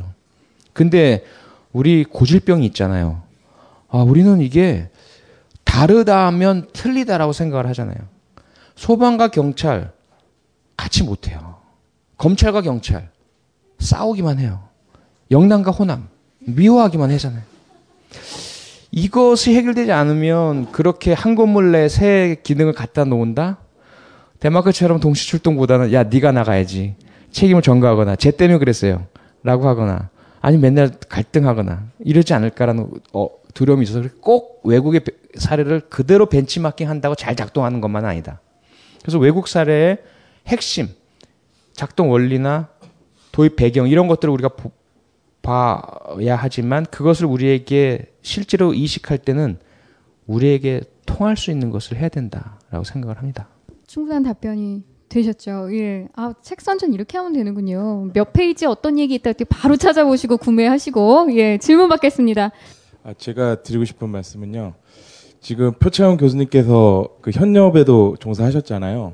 근데 저도 제가 아시는 그 강력계 계신 그 현업에 종사하시는 형사님한테 들은 얘기인데, 그러니까 살인 사건 현장에 가면 그 시신을 보면 대략적으로 범인이 누구인지 대략 70, 80%가 나온 안다 그러시더라고요. 저희는 잘 모르는데 그래서 표창 교수님도 그런 살인 사건 현장에 갔을 때 시신을 봤을 때 대략적으로 아 이 사건의 살인범은 누구인지 혹시 아시는지 하고 또 한 가지는 저희는 그런 시신들 훼손된 시신들을 볼 수가 없잖아요. 일반인들은 그런 걸 봤을 때 굉장히 저희들은 되게 충격이고 그럴 텐데 그런 모습을 자주 보실 때 어떤 그 망자들에 대한 어떤 생각을 갖고 계신지 좀 그게 궁금합니다. 그 강력 형사분 이름이 뭐예요? 전화번호 뭐예요? 우리 이제 강력 형사분들이요 뻥이 좀 심합니다 사실은. 예. 어, 실제로 그 그게 사실 반 농담인데 어, 좀 이렇게 그 주변 분들은 어, 진짜인가 보다 이런 경우가 많아요. 근데 뻥만이 아닌 경우도 있어요. 그게 뭐냐? 그 말씀에 담긴 또 하나의 의미는 뭐냐면 살인 사건의 7, 80%는 범인이 누구겠습니까? 피해자 주변 인물인 거죠. 그 말씀에 담긴 건 뭐냐면 시신이나 주변 정황을 봤을 때 이것이 낯선 사람에 의한 범행인가 면식범에 의한 범행인가 이것만 나오면 해결된다. 끝이다. 이렇게 보시면 돼요. 그 말씀이 꼭 뻥이기도 하지만 뻥이 아니기도 한 거죠. 그러면 뭐예요? 그 피해자의 관계만 보면 이게 삼각관계인지 돈 문제인지 뭐 이런 게 나오는 거죠. 만약에 면식범이 아닌 외부 침입 흔적이 역력하다라고 했을 때는 동일수법 전과자 이렇게 이게 공식적인 수사예요. 근데 거기에 들어가지 않는 소수의 범죄가 있죠. 면식범의 소행인데 마치도 외부 침입한 것처럼 되어 있는 현장. 그걸 조작된 현장이라고 하거든요. 또는 연쇄살인범 같은 경우에 동일수법 전과자가 아닌 경우인 거죠. 그런 경우에 프로파일러가 필요한 거죠. 사건 현장을 어, 읽고 특성을 파악해서 일반적인 그런 강력 형사의 경험과 감으로 파악할 수 없는 그런 것들을 이제 파, 어, 밝혀내는 것이 프로파일러의 역할인 거죠. 근데 두 번째 질문이 뭐였죠? 망자를 아, 아, 예, 예. 시신을 봤을 네. 때 어, 초기에 이제 그런 게 많습니다. 초기에. 근데 그 그렇게 혹시 의사분 계신가요? 여기? 의사분 그 의대 수련할 때 보면 본과에서 해부 하거든요. 카데바라고 해서 어, 뭐 기증받거나 무연고 시신들을 부검하듯이 해부해서 장기 보고 이렇게 합니다. 그때 웬만한 그 강심장 아닌 경우는 대단히 힘들어요. 그래서 뭐 화장실로 달려가기도 하고 며칠간 식사를 못 하기도 하고 그 의대에 그 어디나 있는 전설이 있잖아요. 그 해부학 실습 때 한 여학생이 너무 열중해서 하다가 보니까 깜깜하고 다른 학생들 다 집에 가, 간 거예요. 어, 이, 그때 갑자기 이제 으스스해져서 집에 가려고 하는데 문이 잠겨져 있는 거예요. 수희 아저씨가 잠가버려서 밖에서. 오, 너무 겁나잖아요. 근데 뒤에서 갑자기 소리가 들려요. 저벅, 저벅, 저벅. 내 몸에 칼댄게 너지. 그 다음날 아침에 학생들이 와서 어, 문 열고 나왔더니 죽어 있고 철문이 전부 다 손톱으로 다 갈가져 있고.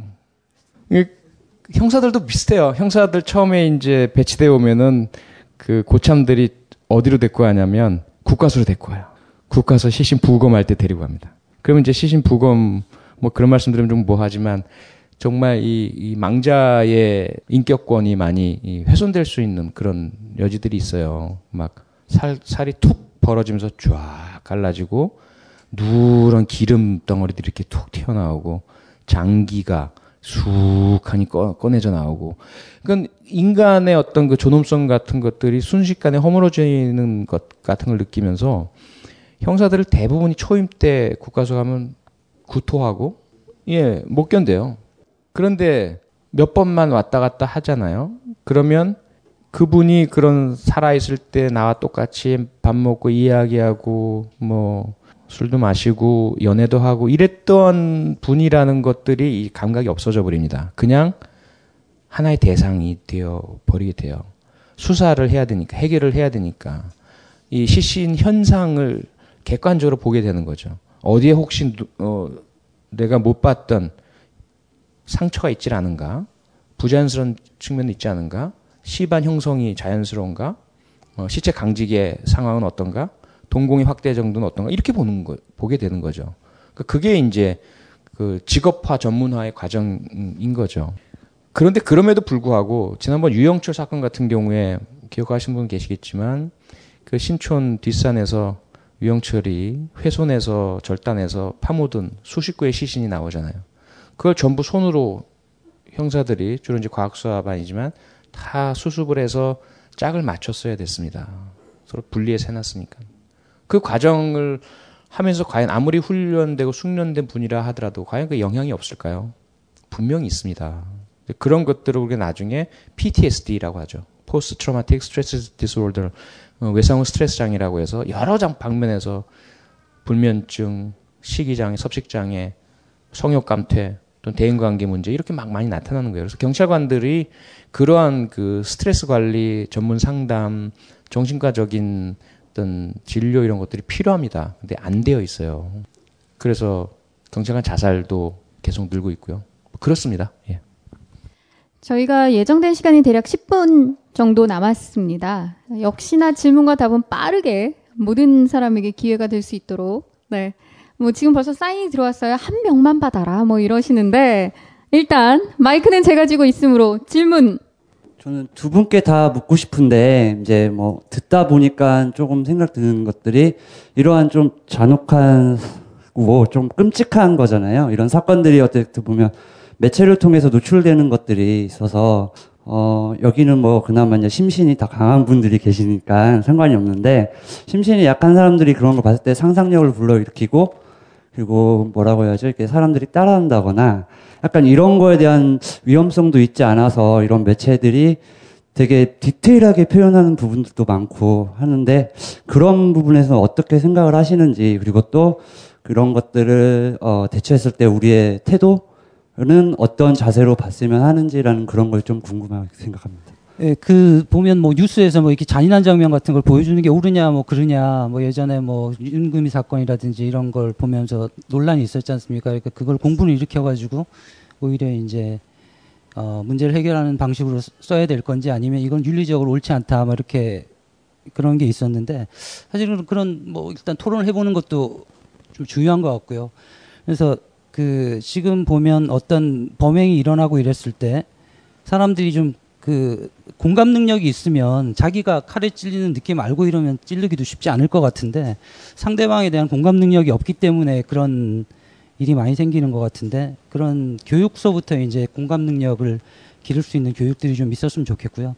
그 아까 이제 그 오원춘 사건도 얘기했지만 그 수사받은 사람이 7분 동안 있으면서도 어떻게 보면 그런 공감 능력에 대한 교육을 못 받았기 때문에 보면 이제 이게 굉장히 심각한 범죄일 수도 있다라고 생각할 수도 있는데 거기서는 막 계속 자기들이 그 경험도 없고 모르니까 어 이거 부부싸움인가 봐 뭐 이렇게 얘기하는 것들이 다 녹음이 됐지 않습니까? 그러니까 그 경찰도 그렇고 그런 능력을 키울 수 있는 그러니까 전반적으로 사회가 그런 능력을 키울 수 있는 방법을 많이 찾아야 될 것 같습니다. 고민도 해보고.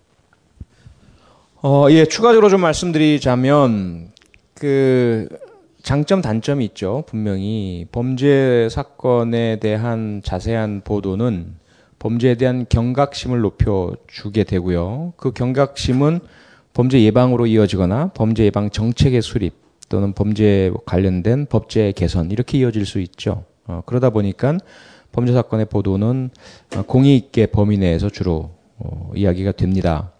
또 하나의 부분은 뭐 표현의 자유 부분의 영역인 거죠. 과연 어떻게 할 거냐. 만약에 우리가 그러한 공익적 부분의 정도를 넘어설 정도의 불필요한 정도, 그 범죄에 대한 경각심이거나 어, 또는 국민의 알 권리 이런 차원의 범위를 넘어설 정도의 지나치게 자세하거나 또는 어, 피해자 유가족 혹은 좀 어, 유사한 경험을 했던 분들께 상처가 될 정도의 그런 보도 이런 것들이 나쁘다라는 건 우리가 다 알고 있는데 나쁜 것들을 어떻게 제재할 거냐의 문제는 또 다른 차원인 것 같아요. 그래서 그런 부분들 때문에 만약에 어, 뭐 보도 지침을 정하거나 가이드라인을 정하거나 그런 보도 행위에 대해 처벌하게 된다면 표현의 자유에 대한 전반적인 부분의 제재가 또 가능해지는 거죠. 낙곰수에 대한 오늘 무죄 판결을 받은 부분도 예를 들어 엽기 선정적 폭력적인 보도를 처벌할 수 있게 된다면 그러한 낙곰수 보도 행위도 처벌할 수 있게 되는 것이거든요. 이렇게 이어지다 보니까 참 어려운 문제입니다. 두 번째로 말씀하신 것 중에 모방이라는 부분이 나오죠. 그 모방 효과라는 것이 과연 있느냐. 지난번 아까 말씀드렸던 용인 19살 고등학교 중퇴생의 범행에도 처음에 기자가 유도해낸 게 뭔지 기억하세요? 영화 호스텔 봤어요? 이걸 물어봐요. 그러니까 그 아이는 제정신이 아니거든요. 지금 와, 혼란스러운 상태인데 영화 호스텔 봤어요? 그러니까 아, 예, 뭐 이러고 넘어갔어요. 그랬더니 바로 그다음 기사가 뭡니까? 영화 호스텔을 보고 어, 모방해서 행한 범죄. 왜냐면 그건 기자가 자기가 본 영화 중에 유사한 거거든. 그러니까 그 자기가 잘 알고 있으니까 그 스토리에도 기사를 쓰고 싶은 거예요. 이미 다 라인이 다 나와 있어요. 그런 부분들이 역의 역으로 이제 그런 자꾸 모방의 가능성을 불러 일으키면서 한쪽으로는 마치 영화나 이런 범죄물에 대한 비판을 하는 것 같지만 그걸 또 다른 상품으로 또다시 소비하고 있는 것이거든요. 여기서 우리가 중요한 게 뭘까요? 아까 말씀 주신 것 중에 대단히 중요한 게 교육이라는 부분을 주셨잖아요. 미디어 교육이라는 게 대단히 중요합니다. 그래서 미디어의 자유를 무한정 보장을 해 주되 그 소비자들이 그러한 미디어물로 인해서 잘못된 반응을 하지 않도록 하는 게 가장 중요하지 않겠냐라는 거죠. 그래서 아까 하신 표현 중에 또 하나는 뭐 신성이 약하다는 이런 표현을 쓰셨는데 그보다 조금 더 정확한 거는 뭐 사회적인 성숙도가 조금 아직 미, 미약한 청소년이라든지 감수성이 예민하다라든지 어, 이러한 그 층에게 일어날 수 있는 모방 효과를 어떻게 막을 것이냐 이게 더 중요한 거 아니겠습니까? 그래서 사실은 그런 어, 어떤 형태든 그 논픽션이건 픽션이건 그 수위와 어, 내용에 따라서 관람 또는 시청 가능한 연령대를 나누는 것이 대단히 중요하다는 거죠. 시간대를 달리한다든지. 그 다음에 그보다 더 중요한 게 그렇게 해도, 그렇게 해도 막을 수가 없잖아요. 인터넷 때문에. 그렇더라도 우리가 초등학생, 중학생, 고등학생 그 단위별로 미디어에 대한 교육을 잘 시켜야 됩니다. 그래서 미디어가 어떤 것이고 어떤 과정을 통해서 나오고 그걸 우리가 받을 때 무조건 사실이라고 믿어서는 안 되고 그 행간에 있는 것을 봐야 하고 다른 것과 비교해 봐야 하고 그것이 실제가 아닌 가상이라는 것도 이해해야 되고 이런 교육을 받게 된 청소년들은 그거 영화 하나 봤다고 해서 뭐 흥분한다든지 따라한다든지 이렇게 되지 않는다는 거죠. 그래서 그런 종합적인 문제들이 이 안에 담겨 있기 때문에 너무 그냥 단순하게 범죄보다는 좋다 나쁘다 여기서 멈춰서는 안 될 것 같고요. 어, 이 부분에 대한 어떤 그 정화랄까 이런 방법에 대해서도 너무 그냥 단순하게 제재해야 돼 이런 것보다는 좀 더 현실적이고 실질적이면서 표현의 자유를 위축하지 않는 방법 이런 것들을 우리가 같이 고민해야 될 것 같습니다. 제가 책을 전 사실 어 이번 행사 사회 제안을 받으면서 출판사에서 바로 택배 배달을 받아서 읽었습니다. 500여 페이지 쉽지는 않습니다. 그러나 챕터별로 어떻게 보면 계속 머리맡에 두고 우리 사회의 정의란 무엇인가 또는 나는 어떤 위치에서 이번 사건을 바라봐야 하는가 에 대한 끊임없는 질문과 해답을 찾을 수 있는 그런 책입니다. 급하게 서두르면서 읽을 필요는 없다고 보고요. 다만 궁금한 점이 있다 그러면 어느 페이지든 펼쳐서 보시기 바랍니다. 어느 정도 위로가 되고 내가 왜 이 사회의 구성원으로서 역할을 해야 하는지 이런 존립에 대한 문제도 생각해 볼 수 있다고 감히 자신 있게 말씀드리겠습니다. 어, 굉장히 조금 그냥 대화 속에 나온 말인데 표창원 교수님이 이런 말씀을 하셨어요. 상대방과 나 사이에 심리적 공감대를 쌓아 나가는 게 중요하다. 인터뷰어와 인터뷰이가 공감대를 쌓아가면서 만든 책이고 그 결과물이 우리 손에 주어졌기 때문에 충분히 책을 통해서 제2, 제3의 공감대가 형성되리라고 봅니다. 그리고 우리 사회 전반에 있는 여러 가지 문제점들, 뭐다라고 열거하기에는 열 손가락, 열 발가락이 부족하죠. 다만 표창원 교수님의 또 말씀대로 약한 자에게서 정의를 찾지 않았으면 좋겠습니다. 강자와 약자가 존재한다는 것 자체도 불평등한데 왜 우리는 약자에게만 정의를 찾으려고 하는 걸까요? 라는 말을 여러분들과 함께 나눴으면 합니다. 현재 교보문고 정치사회 분야 1위의 기염을 통하고 있는 공범들의 도시에 오신 여러분 고맙습니다. 안녕히 돌아가십시오. 고맙습니다. 감사합니다.